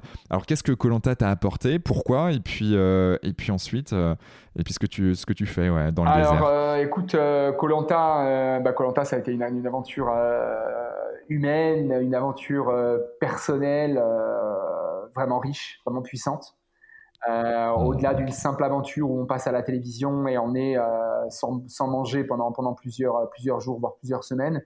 Ce que moi, en tout cas, ça m'a apporté de plus fort, le plus beau cadeau que j'ai reçu de cette aventure de Colanta, c'est que ça m'a définitivement enlevé la peur du lendemain. Tu sais que la peur du lendemain, elle est très présente chez nous, hein, chez, les, chez, les, êtres humains, encore plus quand on fait partie d'une société moderne et occidentale. Hein comment est-ce que je vais faire pour payer ma retraite, comment je vais vivre plus tard, comment je vais payer ma maison, comment je vais payer mes crédits, comment, comment je vais m'en sortir si demain je perds mon job. Enfin, cette peur du lendemain, elle est, elle est, elle est, elle est alimentée par, euh, par la famille, par la société, par tout ça, par tout ce qu'on lit, par tout ce qu'on porte hein, dans notre société actuelle. Donc, euh, ben moi, mon corps, ma tête, mon être a vécu une expérience de 21 euh, jours où pendant 21 jours, je n'ai vécu avec rien voilà, avec rien. Alors j'avais de l'eau quand même, ça c'est sûr, on a de l'eau à Colanta, hein, on a 5 litres d'eau par jour et par personne, donc euh, tu vas me dire sans eau on vit pas, donc on avait quand même de l'eau. Mais au-delà d'avoir de, l'eau, je n'avais rien. J'avais un short, une paire de baskets et rien d'autre. Donc euh, on, est à, on est au tout début, au tout début, début, début de la première étage de la pyramide de Maslow, que tu connais bien, hein, qui, est se, qui est se chauffer, s'éclairer, se nourrir. Et j'ai vécu comme ça pendant 21 jours. Alors certes, c'est des conditions de vie différentes, tu vis un peu dans un mode euh, Robinson Crusoe ou homme préhistorique. Mais dans tous les cas, euh, dans tous les cas, tu peux vivre. Voilà, tu vis, tu vis simplement, tu vis d'une manière différente, mais tu vis. C'est-à-dire que 95% des choses et des besoins qu'on se crée dans notre vie, nous, aujourd'hui, tous les jours, dans, la vraie, dans une vraie vie euh, en pleine nature, on n'en a pas réellement besoin. On a besoin de se chauffer, de s'éclairer, se nourrir. Voilà. Alors, se reproduire aussi et de faire partie d'une tribu, bien sûr, mais globalement, euh, on, vit avec pas grand chose. Donc Colanta, ça m'a amené ça. Ça m'a amené, euh, ça m'a amené aussi la, prendre conscience que globalement, bah, je, je, pouvais aller au-delà de mes limites parce que même en tant que sportif de haut niveau, euh, je j'étais jamais allé aussi loin. Hein. Euh, moi, ça, je, suis, tombé inconscient à Colanta. Hein. On a vécu une, une, épreuve où je suis complètement tombé euh, raide, KO, out parce que mon corps a, mon corps a complètement lâché. Le physique et le psychique ont lâché parce que ça faisait plusieurs jours que j'avais rien mangé du tout, du tout, du tout. Et quand je me donne dans une épreuve, je me donne à 100%. Donc, c'est arrivé qu'une fois qu'à la fin de la, à la fin de la, de la, d'une épreuve, je, je, je, me suis retrouvé tombé sur le sol et complètement écroulé. Euh, mais en même temps, euh, en même temps, ça, m'a, ça m'a amené, ça m'a donné ce que je recherchais aussi, c'est-à-dire aller au-delà de mes propres limites à moi, qui étaient déjà assez élevées, mais aller au-delà de mes propres limites dans une dynamique de survie et, et, et d'aventure, à voir comment est-ce qu'on se comporte, comment est-ce qu'on réagit nous individuellement et comment est-ce qu'on se comporte et qu'on réagit avec les autres. Ok, yes. Et, donc ça, donc euh, expérience fantastique, ça t'a permis de, grandir et, puis de, bah, de, te lancer dans, dans, cette aventure de, coaching, de conférences, de conférences spectacles. Euh, tu as créé aussi un, un accompagnement ou je sais pas comment qu'on peut appeler ça euh, dans le désert où euh, tu, euh, tu refais un peu cette aventure Colanta avec des collaborateurs. Ouais, c'est ça. Tu peux appeler ça une expérience. En fait, moi, ce que moi ce que, ce que je mets en avant, ce que je fais vivre aux gens, c'est des expériences. Même même ma même ma conférence, je l'appelle pas réellement conférence, c'est une vraie expérience parce qu'il se passe des choses. Les gens vivent des choses de manière kinesthésique, de manière physiologique, ils vivent des choses. Et en fait, euh, euh, jusqu'à la période du Covid, les, mon emploi du temps, euh, mon planning en tant que conférencier et, et, sur mes spectacles était tellement important que je faisais plus de coaching ni individuel ni de coaching de groupe. J'avais beaucoup de demandes dans ce sens-là. Et je me suis rendu compte que les, les, rares fois où je le faisais, je le, je le, faisais toujours spontanément et naturellement dans des environnements de pleine nature, et que c'était là que j'avais les, les meilleurs résultats parce que, euh, parce que les gens étaient en dehors de leur zone de confort. Ils n'étaient pas dans des salles d'hôtel classiques à, voilà, avec leur petite zone de confort, les petits, euh, les petits fours, les petits, euh, les petits thés, les petits cafés, terminer à 18h, se faire des beaux restos, des beaux hôtels, etc. Il y avait toute une, toute une superficialité, tout un, tout un tas de codes et de filtres qui finalement faisaient qu'on n'arrivait pas à rentrer en profondeur à 100%, en tout cas comme moi je le voulais euh, dans les moments où euh, bah, des fois on arrivait au climax d'un débrief euh, suite à un atelier de coaching et puis ah bah ça y est maintenant c'est le moment de partir en, au resto parce qu'ils nous attendent on a un timing précis faut partir au resto etc quand j'emmène les gens vivre une expérience en pleine nature il n'y a pas de resto qui nous attend il n'y a pas de il n'y a pas de douche il n'y a pas de bain il n'y a pas de de je dois aller me pouponner je dois pas voilà. On enlève toutes les tous les filtres, tous les trucs qui dans la vraie vie existent, mais qui en pleine nature n'existent pas. Euh, on est, euh, on est connecté à nous euh, et on est surtout déconnecté de, de, tout ce qui peut nous perturber avec les téléphones, les ordinateurs, les, les réseaux sociaux, le Wi-Fi, etc. Quand on part en pleine nature, il n'y a plus tout ça. Et donc le fait de se déconnecter de tout ça et de se reconnecter à soi et d'être réellement, réellement positionné sur, OK, pourquoi est-ce que je suis là? Qu'est-ce que ça m'apporte moi individuellement, mais surtout qu'est-ce que ça m'apporte par rapport à l'ensemble du groupe. Et donc ce concept-là s'appelle Coach My Aventure. Ça veut dire globalement Coach Mon Aventure. Euh, donc on les met dans une dynamique d'aventure. On a trois formats. On a un format un jour, on a un format deux jours et un format trois jours. Euh, où globalement on les emmène vivre une aventure réelle autour de la cohésion d'équipe, autour du dépassement de soi, autour de la, de la communication, de l'intelligence émotionnelle, euh, avec un sens réel. Et là-dedans, moi, je les coach. Quand je te dis je les coach, c'est-à-dire que je travaille avec eux déjà en amont, avec une séance de cadrage. Euh, je les coach pendant l'aventure. Et surtout, et surtout, à la fin, on a tout un, tout un échange, tout un débriefing, tout un bilan qu'on crée, qu'on fait entre ce qui s'est passé pendant l'aventure et ce qui se passe pour eux dans l'entreprise. En termes de rapport aux autres, en termes de communication, en termes de leadership, de management, de manière de réagir, d'intelligence émotionnelle, de manière de nous parler, de manière de nous comporter, de pourquoi est-ce qu'on s'aime, pourquoi est-ce qu'on s'aime pas, pourquoi est-ce qu'on se dit les choses, pourquoi est-ce qu'on se dit pas. Est-ce qu'on peut se dire là les choses maintenant là? Des, fois, moi, ça m'arrive de faire des, débriefings à 4500 mètres d'altitude euh, où on est assis par terre sur le sol et, et les choses qu'on se dit à ce moment-là sont, sont uniques elles sont uniques. C'est-à-dire que souvent, ce qu'on dit dans les débriefs des, équipes qui vivent Coach My Aventure, c'est Nicolas, tu as réussi à nous faire dire des choses qu'en 10 ans, en 15 ans de boîte, on s'était jamais dit. Jamais, jamais, jamais, jamais, jamais dit. Alors bien sûr, moi, avec les années, maintenant, ça fait 10 ans que je fais ça, donc avec les années, j'ai appris à, à faire ça, à mettre le doigt sur les choses qui font mal, mais sans leur faire mal. C'est-à-dire, ils mettent les bons mots, ils mettent la bienveillance, la fluidité, le, le, bon liant pour que globalement les gens ne se sentent pas jugés, ne se sentent pas attaqués, ne se sentent pas euh, transgressés dans leurs valeurs, ne, se sentent pas violentés, mais au contraire pour une dynamique d'évolution, de, progression, de transformation individuelle et collective. Et c'est là que moi j'insiste à chaque fois, Coach My Aventure, c'est une vraie aventure euh, de vie personnelle, mais c'est une aventure de vie aussi en groupe parce que euh, de la même manière que je le fais pour Change Experience, c'est la même chose pour euh, Coach My Aventure, c'est-à-dire qu'on fait ça uniquement dans le cadre de l'entreprise pour le moment en tout cas. Uniquement dans le cadre de l'entreprise. ok. Et ça, ça c'est génial. Tu, tu, Est-ce que tu mets deux entreprises en même temps ou c'est euh, une seule et même entreprise, une équipe de voilà, un manager à manager? Comment, comment ça se passe Non, non, c'est toujours la même entreprise. Ah, non, non, il y, y, a des choses qui se disent qui sont tellement profondes et tellement, tellement souvent confidentielles que non, non, c'est toujours la même entreprise. Et souvent, soit l'entreprise, elle, commence à me connaître par Coach My Aventure et ensuite, à plus grande échelle, elle, prend la conférence pour inspirer les collaborateurs après euh, sur une convention nationale, par exemple, ou une convention régionale. Soit euh, un Fortuné banques, un Nestlé, un McDonald's, un BNP Paribas, il va prendre d'abord la convention euh, avec notre format conférence ou spectacle. Et ensuite, bah, j'ai le, le board ou le COMEX ou le CODIR qui vient me voir et qui me dit Nicolas, on aimerait vraiment continuer l'aventure avec toi, vivre quelque chose de fort avec toi, qu'est-ce que tu nous proposes? Et là, je leur parle de Coach My Aventure et, en général, ça, ça matche bien sur ce, sur ce format-là. Et vraiment, Coach My Aventure, c'est en petit groupe pour que ça puisse fonctionner et qu'on puisse avoir des échanges, de l'authenticité, de la singularité, c'est vraiment euh, du petit groupe. Donc, quand je dis petit groupe, pour moi, c'est du, c'est du 15, 10, 20, 25 personnes maximum. Et là, on arrive vraiment à échanger et à être dans des, conditions d'échange qui sont, euh, qui sont vraiment sublimissimes. Et aujourd'hui, j'ai autant de plaisir dans l'un que dans l'autre. C'est-à-dire que des fois, quand j'en parle aux gens, les gens me disent Mais attends, euh, tu te rends compte, tu te rends compte, tu donnes des conférences, des spectacles devant 1000 personnes, tu vas encore euh, en pleine nature avec, euh, avec 15 personnes crapahutées sur, un, sur un sommet ou en plein désert, mais pourquoi tu fais ça? Ben, Parce que ce que j'ai de l'autre côté, je ne peux pas l'avoir quand je suis en conférence ou en spectacle. Cette singularité, cette profondeur, ces, ces 48 heures d'immersion totale dans un endroit où je suis totalement immergé, moi, avec un groupe, je ne peux l'avoir que dans un contexte comme celui-là.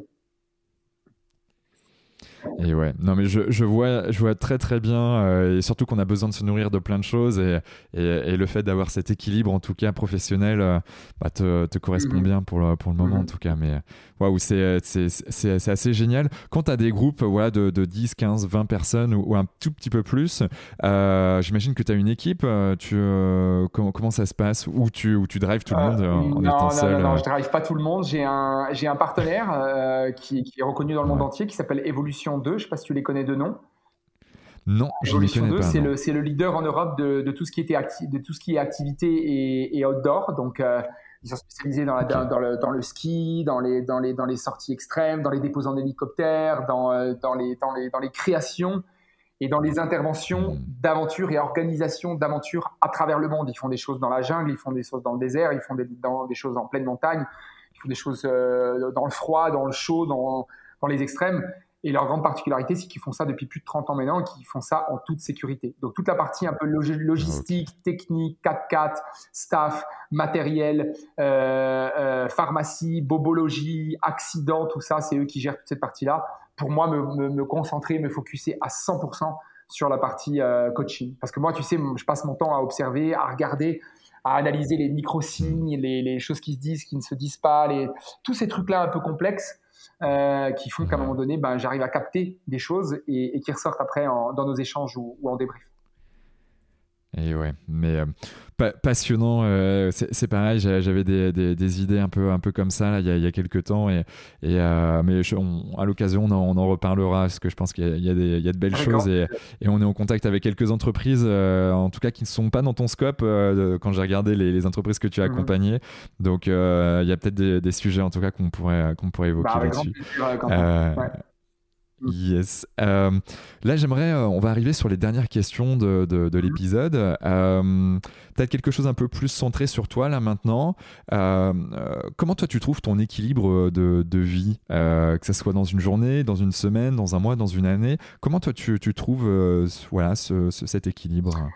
Alors, je te cache pas que pour moi, c'est un, un, vrai exercice au quotidien. Je pense que ça l'est, je crois, hein, je ne sais pas si c'est une croyance euh, juste ou, fausse, mais en tout cas, je pense que c'est un peu le, ce qui drive les, les, êtres humains au quotidien, c'est trouver l'équilibre. Et, et, moi, je mets, une, je, mets une, je mets une attention, je mets une énergie particulière, parce que j'utilise souvent ce mot-là, équilibre, et moi-même, je dois donner beaucoup d'attention et beaucoup de, beaucoup de, je dois donner beaucoup d'efforts à trouver l'équilibre.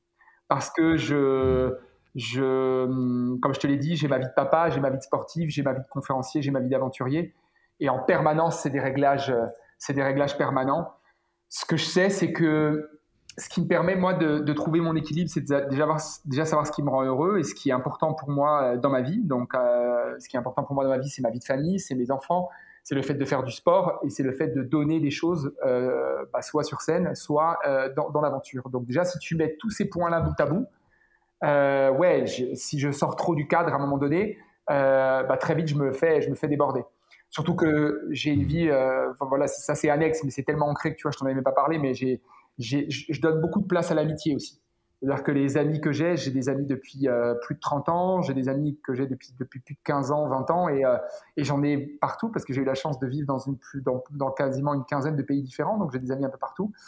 Et, euh, et, donc je donne du temps quand même à mes amis, que ce soit physiquement quand on peut se voir ou, ou, même du temps par téléphone quand on est à distance. Ce qui fait qu'au final, si tu mets là-dedans, étant sportif, j'ai besoin d'un minimum de sommeil, si tu mets là-dedans au, moins 6 heures ou 7 heures de sommeil, bah déjà sur 24, il en reste plus que 16 ou 17. Euh, donc, euh, donc c'est un vrai équilibre parce qu'en même temps, je veux être dans l'instant présent. Et le fait d'être dans l'instant présent, ça veut dire que tu dois lâcher prise sur des choses. Et donc, si tu lâches, des prises, si tu lâches prise sur certaines choses, ça veut dire qu'en lâchant prise sur, sur des trucs, ben, y a, dans ton planning, il y a des choses qui sautent.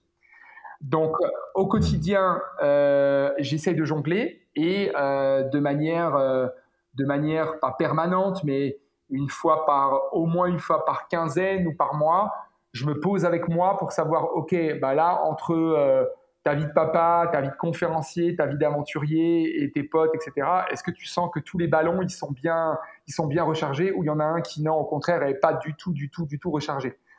Euh, Et donc ça, c'est un travail avec moi-même pour me dire, OK, est-ce que tu es dans l'équilibre? Un, autre indicateur pour moi pour savoir si je suis bien dans l'équilibre ou pas, c'est mon, niveau de tension dans mon corps. C'est-à-dire que euh, quand, je commence à, me sentir euh, un peu agressif, un peu euh, sur la défensive, un peu trop... Euh, ouais, c'est ça, peut-être peut le mot exact pour moi, ce serait agressif. Il y a des moments où je suis un peu plus agressif que d'autres. Et c'est marrant, marrant que tu me parles de ça maintenant parce que je suis actuellement dans cette, dans cette situation-là, au moment où je te parle. ça a repris très fort pour nous les activités, donc je suis beaucoup, beaucoup plus en déplacement et dans les activités professionnelles que avec ma famille ou, même trouver du temps pour faire du sport, c'est un vrai équilibre. Tu vois, par exemple, hier soir, je suis parti nager. Je voulais impérativement nager. Bah, le temps que je finisse tout ce que j'avais à faire, ma femme était un peu fatiguée hier soir. Je suis parti nager. Je, suis quasiment parti au coucher de soleil. Donc, j'ai fait une partie de mon entraînement presque de nuit hier soir, tu vois. Donc, euh, donc voilà, et forcément, ça a eu un impact sur d'autres choses. Mais bon, euh, donc mon état interne, est-ce que je, est-ce que je sens, quand, quand, je suis parfaitement aligné et équilibré, je, sens que j'ai un état de sérénité à l'intérieur de moi qui est très bon. Et donc, euh, j'ai moins besoin de méditer, par exemple. Quand je sens que j'ai de nouveau plus besoin de méditer le matin quand je me lève, c'est-à-dire que ça devient vraiment un rituel où tous les matins, je dois faire mes 10-15 minutes de méditation, je sens qu'il y a un truc dans ma vie qui est, que je dois rééquilibrer à un moment donné. Voilà. Et, dans, cette euh, sorte de routine que tu as par moment de la méditation, est-ce que tu as des routines, toi, euh, chaque jour qui sont euh, indispensables et que si tu ne les fais pas, euh, justement, tu, tu, tu peux, euh, tu peux pas vriller, mais en tout cas, tu peux avoir des tensions un peu plus importantes dans ton corps. Bah, globalement, le sport, c'est sûr. La méditation, c'est sûr. Ouais. 6-7 jours de, de sport. Ouais, ouais, ouais. J'essaye de faire du sport quasiment tous les jours. Ou en tout cas, si, si j'en fais pas, je fais du sport un petit peu plus court, mais j'essaie tous les jours de faire une activité physique. Euh, si j'en fais pas tous les jours, j'en fais au moins un jour sur deux, ça c'est sûr. Donc ça pour moi c'est c'est alors vraiment c'est chez moi c'est fondamental de chez fondamental.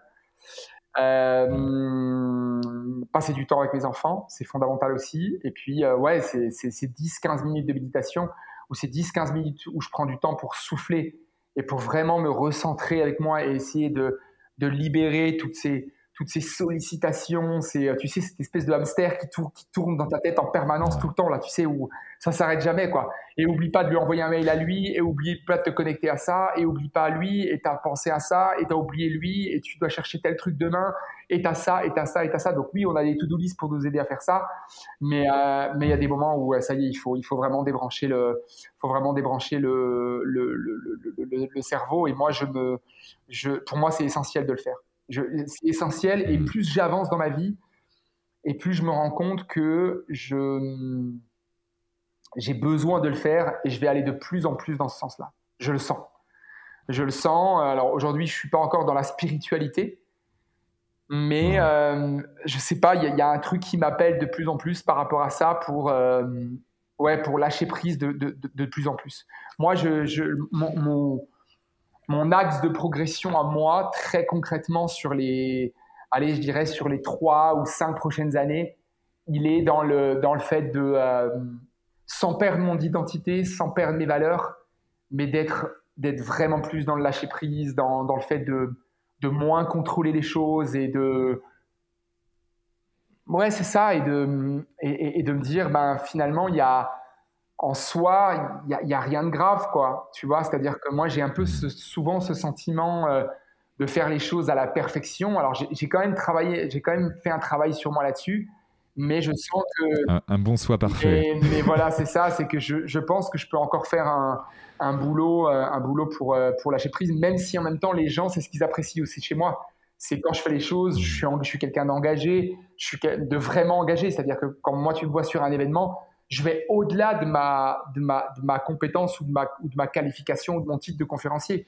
Si je dois aider les gens à porter des chaises, si je dois aider les gens à passer un coup de balai, si je dois aider les gens à, à ouvrir une porte, à, à, porter une table, à, je suis le premier à le faire. Alors que peut-être que je devrais moins faire ça, tu vois, et, être plus dans, dans, dans focuser sur certaines choses et, et, des fois lâcher, lâcher prise sur d'autres, tu vois.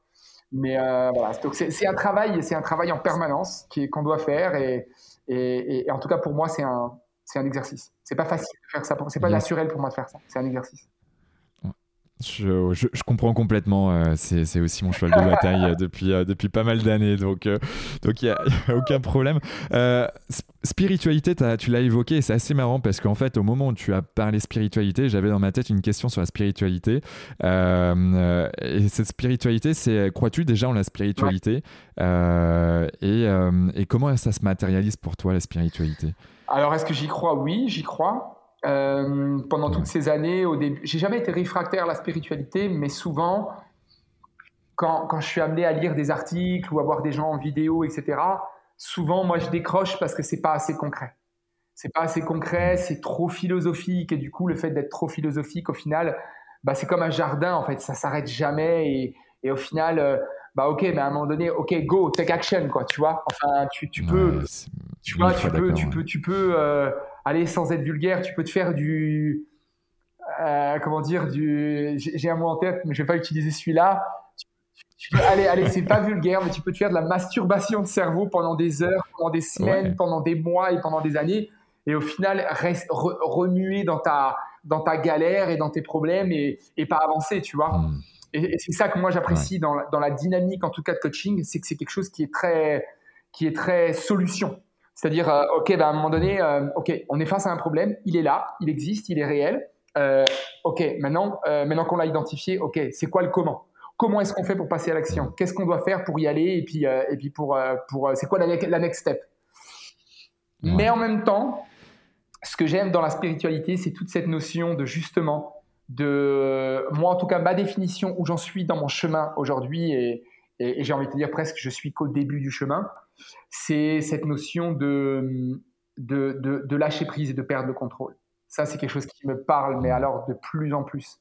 Lâcher prise, perdre le contrôle et être, être, être en, symbiose avec qui tu es. Voilà, laisser le. C'est un peu la métaphore, tu sais, du, du marin qui est sur l'eau, qui est avec son bateau et qui à un moment donné, il est constamment dans le contrôle. Il y a des vagues, il y a du vent, il est en train de se battre avec les, éléments, avec la météo. Il se bat, il se bat, il est là, il transpire, il, essaie de tenir son, gouvernail, il essaie de tenir son cap, il n'y arrive pas, il, il, transpire, il dort pas, il mange pas, etc. Et juste à un moment donné, il est là, il se dit, mais ok, qu'est-ce qui, qu'est-ce qui pourrait se passer si maintenant, juste, ne serait-ce que 10 minutes, je lâche prise, je laisse les éléments se déchaîner sur moi, je laisse toute cette tempête de dingue se passer autour de moi, je, lui passe le relais, je lui passe le bébé, je la laisse prendre le contrôle et je vois ce qui se passe. Bien sûr, je garde la main sur le gouvernail quand même, parce que je ne peux pas complètement me dire, OK, euh, je ne vais, pas, je vais pas au suicide non plus. Mais je me dis, OK, ça fait une heure, deux heures, trois heures, quatre heures que je suis en train de me battre comme un lion enragé pour euh, me battre contre le vent, contre le froid, contre la pluie, contre les, vagues, contre tout ça. Et finalement, j'y arrive pas. J'y arrive pas. Ça fait quatre heures que je me bats comme un dingue et, au final, ça change rien. Donc, peut-être fait comme, comme, comme, comme tu t'es donné le, droit de te battre pendant quatre heures, peut-être donne-toi 10 minutes ou 15 minutes. Laisse faire, laisse faire la vie. Laisse faire, le, laisse faire les éléments. Peut-être que ce, que ce que ces éléments veulent te donner, ça va être mieux pour toi. Ça va être un cadeau, ça va être une belle opportunité. Donc prends-la, lâche prise, lâche le contrôle, laisse faire ça, et puis tu verras, tu verras là où ça va t'amener. Et souvent, ça amène à des choses qui sont assez chouettes. Hmm. Ouais, ouais, ouais. J'ai la belle image en tout cas. J'avais toute la tempête en ouais, tête. Voilà, tu vois. je pense que certains de nos auditeurs aussi. Et, euh, et, ça, en tout cas, ça me parle. Alors, euh, c'est pas obligé de parler à tout le monde, mais euh, en tout cas, quand tu, pour revenir à ta question principale, Nico, c'est quoi pour toi la spiritualité aujourd'hui? Moi, en tout cas, ce serait plus ça. Ce serait encore plus de passer du temps à, à, à méditer, mais pas méditer pour me poser la question. Euh, est-ce que je peux demain faire l'amour avec une tulipe ou, euh, ou tu vois ou rentrer euh, dans la terre et mettre en osmose avec le vent, le ciel et je suis pas encore là-dedans moi. Mais par contre juste le fait de me dire ok, je suis aligné avec moi, je sais qui je suis, je respire, je lâche prise, j'arrive à me connecter réellement à l'instant présent en essayant d'arrêter de, faire tourner ce hamster que j'ai dans ma tête H24 qui, qui tourne parce que j'ai ma vie de famille, j'ai ma vie de papa, j'ai ma vie d'aventurier, j'ai de la logistique, j'ai des factures, j'ai des clients, j'ai des équipes, j'ai des assistantes, j'ai des et à un moment donné te dire, OK, mais toi dans tout ça, est-ce qu'à un moment donné, tu t'es connecté avec toi? Alors, forcément, quand je fais du sport, je suis plus connecté avec moi. Quand je médite, je suis plus connecté avec moi. Mais je pense qu'on ne le fait pas aujourd'hui assez, Quentin, dans notre vie. Euh, on ne le fait pas assez. L'être humain, il, se fait trop driver par, euh, par, euh, par les éléments extérieurs, par la société, par son travail, par, par la télévision, par les médias, par les réseaux sociaux, par alors je dis pas que c'est, je dis pas que c'est pas bien. Hein. Moi aussi, je consomme des réseaux sociaux, je consomme euh, euh, cette, cette, cette, vie. Je vis, à côté d'une ville avec 7 millions et demi d'habitants, donc euh, globalement, j'ai aussi cette énergie-là de, de la, de la consommation, du stress, de la pollution, des gens, de, la vie qui va vite, etc. Mais si à un moment donné, on, on, se pose pas avec nous-mêmes et on, on se déconnecte pas, bah, finalement, on n'arrive pas à se reconnecter avec nous-mêmes. Et je pense que la spiritualité amène à ça. Elle amène des points d'oxygène tu vois, je te faisais la, métaphore du marin avant, je peux te faire la, métaphore du, euh, de, du, euh, de la personne qui fait de la de l'apnée, par exemple. Bah, la, bah, l'apnée, tu es dans l'eau, tu te, tu, te tu te reconnectes, tu, te, tu, tu, tu, tu es dans l'eau, tu es connecté uniquement à, à, à, à toi, tu es en phase avec toi, tu es dans l'eau, alors là pour le coup, là, souvent quand tu fais de l'apnée, c'est une activité qui t'amène vraiment à te reconnecter à, toi-même. Hein. Et j'invite, et j'invite les, auditeurs qui n'arrivent pas à méditer, si vous voulez quelque chose qui est immédiat et qui vous permet de, tout de suite vous déconnecter du monde, c'est mettez-vous dans l'eau, commencez par des sessions de 15 secondes, 20 secondes, 30 secondes, une minute. Vous allez voir que tout de suite, vous allez être dans une déconnexion la plus totale. Euh, mais il y a des moments où qu'est-ce qu'il doit faire le, plongeur en apnée? Bah, Il doit remonter, il doit reprendre de l'oxygène, hein, il n'a pas le choix. Hein. C'est obligatoire, donc il doit se reconnecter et se déconnecter en permanence et, l'équilibre, il est, il est, il est là-dedans réellement. Je pense qu'il est, il est, là-dedans. Faire trop l'un, c'est pas bon. Faire trop l'autre, c'est pas bon non plus. Euh, ou alors sous forme d'expérience. Tu vois, moi, je, j'ai de plus en plus en, tête de faire des expériences de retraite où tu te déconnectes réellement de, bah de ça, de la consommation, du bruit, des réseaux sociaux, de la, de la tempête entre guillemets, et puis euh, pour te reconnecter beaucoup plus après, tu vois. Bien sûr. Mais ouais. Bon, j'ai plein d'autres questions qui, qui m'arrivent en tête, mais là, je vois que le, le temps file est un rendez-vous dans quelques minutes. Euh, je vais terminer par notre, euh, une question euh, que, que, je pose systématiquement. C'est as-tu un dernier mot à dire à, nos auditeurs avant qu'on se quitte? Voilà, ils viennent de passer presque une heure et demie ensemble. Qu'est-ce que tu aimerais leur dire? Ah J'aurais tellement de choses à leur dire si je devais, euh, si je devais en dire peut-être que deux ou trois. J'ai encore un peu de temps parce que là, il est 50. Mon, prochain rendez-vous, c'est 11h, donc j'ai encore 10 minutes. Mais euh, bon, déjà des choses concrètes. c'est le, bonheur, c'est un, c'est une quête permanente. Et, c'est normal si, euh, si vous n'êtes pas heureux en permanence. Et, heureusement, c'est important que vous puissiez pas être heureux en permanence parce que c'est que sur un tableau noir qu'on voit une craie blanche. Donc, c'est un peu lâcher prise par rapport à ça et de se dire qu'on ne peut pas être heureux en permanence. Mais par contre, c'est important de garder un cap. C'est important de garder un, un chemin, un fil rouge, de nous dire de temps en temps, nous poser avec nous-mêmes et pas avec les autres. Pas, quand je dis pas avec les autres, c'est même pas avec ses gens proches. Ces gens proches, on est avec eux en permanence de toute façon. On est avec ses enfants, on est avec sa femme, on est avec ses parents, on est avec ses frères, on est avec ses meilleurs amis. Mais réellement se dire, je, m'autorise, je m'autorise de temps en temps des, des pauses avec moi-même pour, pour savoir si je suis dans ma bonne mission de vie si ce que je fais, ça me rend réellement heureux. Si, si ça l'est pas, à un instant T, c'est pas grave. Euh, ce qui est essentiel, c'est de se dire est-ce que je suis sur le bon chemin? Parce que finalement, on se rend compte que même à 80 ans, on peut encore changer de chemin. Et c'est jamais trop tard. Ça, c'est aussi un message intéressant à donner peut-être aux auditeurs. C'est moi, autour de moi, j'ai accompagné trop de personnes. J'ai trop de gens qui me disent ça y est, Nicolas, j'ai 40 ans ou j'ai 50 ans, c'est trop tard, je peux plus faire ça. Mais en fait, c'est souvent qu'une croyance limitante. Euh, moi, ça m'est arrivé de vivre des défis sportifs avec des gars qui avaient 65, 70, 75 ans. Et quand je les ai vus faire ce qu'ils ont fait, je me suis dit, ouais, mais c'est, si je l'avais pas vu de mes propres yeux, je, jamais, jamais je l'aurais cru. Et souvent, on se met trop de croyances, on se met trop de barrières, on se met trop de limites. Euh, c'est important que vous puissiez, dans votre quotidien, euh, même si c'est une fois par semaine, une fois par quinzaine, une fois par mois, vous dire, OK, aujourd'hui, je vais pas au travail. Aujourd'hui, je prends trois heures ou deux heures, même sur un week-end, admettons si je veux pas appeler le travail, euh, et je vais me prendre une demi-journée ou trois heures que pour moi, pour aller bah, réfléchir à est-ce que je suis dans la bonne route, est-ce que je suis dans la bonne direction, est-ce que hum, je suis aligné avec moi-même, est-ce que ce que je fais au quotidien, ça me rend heureux? Il y a des choses forcément qui, normalement, fondamentalement, nous rendent heureuses, d'autres moins. Est-ce que ces choses-là que je, que je fais, que j'ai dans ma vie, que j'ai mis en place dans ma vie, qui me rendent moins moins heureux ou moins heureuses, est-ce qu'aujourd'hui elles ont encore de la place? Est-ce qu'elles ont encore du sens? Est-ce qu'elles sont singulières? Est-ce qu'elles est qu'elles méritent encore d'exister? Et sinon, par quoi je pourrais les remplacer? Euh, On a tous des choses qu'on aimerait changer dans notre vie, on a tous des choses qu'on rêve de faire. Bon, ben, au-delà des choses que je veux changer dans ma vie, quels moyens je me donne pour atteindre euh, mon rêve? Par exemple, nous, avec ma famille, on a planifié, moi ça fait des années que je l'ai en tête, je l'ai encore jamais fait, c'est faire un tour du monde. Mais déjà jeune, je me disais, soit je ferai un tour du monde seul quand j'aurai pas encore ma famille, soit j'en ferai un avec ma, avec ma famille quand je serai papa. Et heureusement que j'ai attendu, parce qu'aujourd'hui, pour moi, ça a beaucoup plus de sens de faire un tour du monde avec mes enfants que le faire seul à l'époque quand j'avais 20 ans en mode sac à dos et, et rucksack. Alors, bien entendu, je vais pas vivre le même tour du monde avec mes enfants et ma femme que si, j'avais, je l'avais fait il y a 20 ans en étant seul célibataire. Mais en tout cas, aujourd'hui, ça a du sens pour moi. Et si on se fixe pas des objectifs, des caps en se disant, voilà, ça c'est important, je veux le réaliser et ça va me rendre, je pense en tout cas qu'au-delà de donner du sens, ça va me donner du bonheur et de l'épanouissement dans ma vie, ben on passe à côté des choses essentielles et on court tout droit, euh, comme je vous l'ai dit tout à l'heure dans, l'interview, euh, tout droit vers, vers cette boîte en bois. Euh, et donc on perd cette sensation d'être, d'être, d'être vivant. Voilà.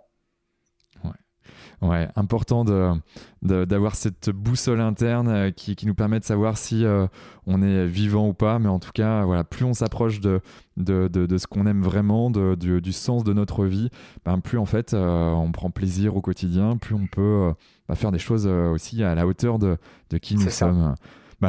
Franchement, merci infiniment Nicolas pour euh, ce, ce, temps d'échange avec toi. Euh, franchement, j'ai adoré. Euh, j'aurais presque fait exploser le, le, temps tellement j'ai des, des, questions derrière et tellement c'est passionnant.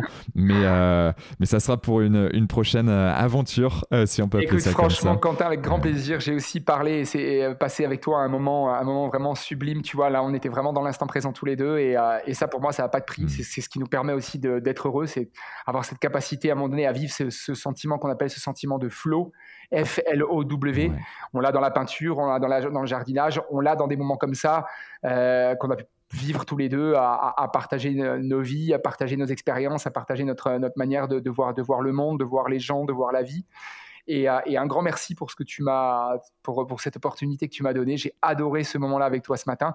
Bien entendu, ma porte elle est grande ouverte, c'est-à-dire si tu veux refaire un, deuxième round euh, prochainement, vraiment avec un immense plaisir. Tu me diras quand et on trouvera, on trouvera le, bon, le bon créneau. Et je sais que ta, ta grande tradition dans ton podcast, c'est qu'à la fin du podcast, le conférencier, il donne, ou la personne que tu interviews, c'est pas toujours des conférenciers, donne le nom de quelqu'un qui doit passer sur ce podcast. On est d'accord? Exactement, exactement. Et donc, moi, je vais, sans aucune hésitation, je vais dire Fred Colantonio. Voilà, j'en ai plein, je pourrais t'en donner plein, mais comme ça, spontanément, euh, euh, je, je, te l'avais dit déjà la première fois que tu m'en avais parlé, tu m'avais dit Nicolas, pense à quelqu'un. Mais vraiment, Fred Colantonio, c'est un, c'est, alors il est conférencier, il a écrit des, des, bouquins à succès.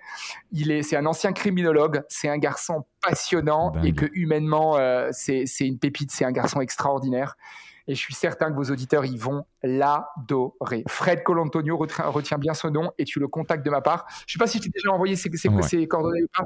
Non, pas encore, justement, on attendait d'enregistrer ensemble pour savoir si ça se passait bien. D'accord, Alors je vais t'envoyer ses coordonnées et, euh, et, euh, et, et c'est sûr que quand tu auras fait le podcast avec lui, parce que je sais qu'il va, il va adorer, en plus tu vas lui dire que c'est du contact de ma part, donc normalement ça devrait bien se passer. Euh, tu, tu, me, tu, tu, me balanceras son, son podcast et j'aurai beaucoup de plaisir à, vous écouter tous les deux aussi, vraiment. Génial. Bah, franchement, infiniment merci pour euh, ton partage, pour cette connexion avec Fred. Et, euh, et puis pour sûr, euh, ben voilà, on, a, on a de belles choses à, à, faire ensemble ou, ou, par des connexions voilà, connexes. Mais en tout cas, merci. Exactement, c'est l'autre point, effectivement. ce, serait, ce serait top qu'on puisse effectivement se, se, refaire un point ensemble et, et voir qu'est-ce qu'on peut créer comme synergie ensemble par rapport à tout ce qu'on vient de se dire là sur les, sur les différents éléments. Et vous, les auditeurs, vous qui m'écoutez, si d'une manière directe ou indirecte, vous, avez, vous êtes dans une entreprise et vous avez envie de vivre la change experience, comme vous, l'avez, vous avez pu l'entendre, sous forme de conférence spectacle ou coach my aventure avec un petit groupe, bah franchement, n'hésitez pas. Je ne sais pas si tu vas partager mes coordonnées euh, quand si, le podcast. Exactement. Alors, pas ton adresse mail, mais je vais, euh, je vais envoyer donc dans les notes du podcast site internet, LinkedIn, Facebook, euh, bref, toutes les pages qui te, qui te correspondent. alors, sauf si tu me dis, vas-y, balance mon adresse bah, mail. mais, mon adresse mail est facile en plus, et puis aller sur mon site, c'est contact.nicolasfelgi.com. Donc, tu vois, c'est très facile. Hein. Elle n'est pas cachée. Je suis pas, euh, je suis pas comme Shakira ou Rihanna ou, euh, ou, ou, Messi. Donc, il n'y a pas de problème. On peut m'écrire sur mon adresse mail. D'accord. Ok. Bah, avec, avec grand plaisir. Donc, je mettrai tout ça dans les notes du podcast. Et puis, euh, et puis oui, bah, bah, du coup, ça fait partie aussi des questions que je pose d'habitude. Mais tu as pris les devants et, et merci pour cela. Bon, ben, belle journée à toi. Belle journée à toutes celles et ceux qui, ou belle soirée à toutes celles et ceux qui nous écoutent encore. Et puis, on se retrouve bah, à la semaine prochaine pour un nouvel épisode euh, sur Génération Canopée. À très vite, au revoir tout le monde. Merci, merci pour votre attention, merci pour ta confiance. Salut Quentin, bye bye. Ciao. Bravo Vous avez écouté cet épisode Génération Canopée jusqu'au bout. Merci de le partager à au moins 3 personnes autour de vous, d'inscrire vos amis au podcast sur leur smartphone et de mettre une note 5 étoiles avec un gentil commentaire, c'est ce qui nous fait ressortir dans les classements. Et c'est hyper important pour nous. Pourquoi? Parce que ça nous permet de toucher un maximum de personnes qui méritent d'être plus heureuses, en meilleure santé et plus performantes si elles le désirent. D'autant plus que plus on a d'abonnés, plus on va pouvoir faire venir des personnalités exceptionnelles avec tout ce qu'elles ont à nous apporter. Aussi, si vous me laissez votre email sur canopégénération.com, un Q A N O P E E génération G E N E R A T I O N.com, je vous enverrai l'épisode de la semaine ainsi que 2 3 conseils. Pour finir, si vous souhaitez passer un cap dans votre vie être plus heureux, améliorer votre niveau de santé et ou devenir plus performant, toute l'équipe de Canopé Human Experience va vous bichonner comme il se doit si vous nous écrivez sur génération.canopé.com. C'était Quentin Aoustin et je vous embrasse. Ciao ciao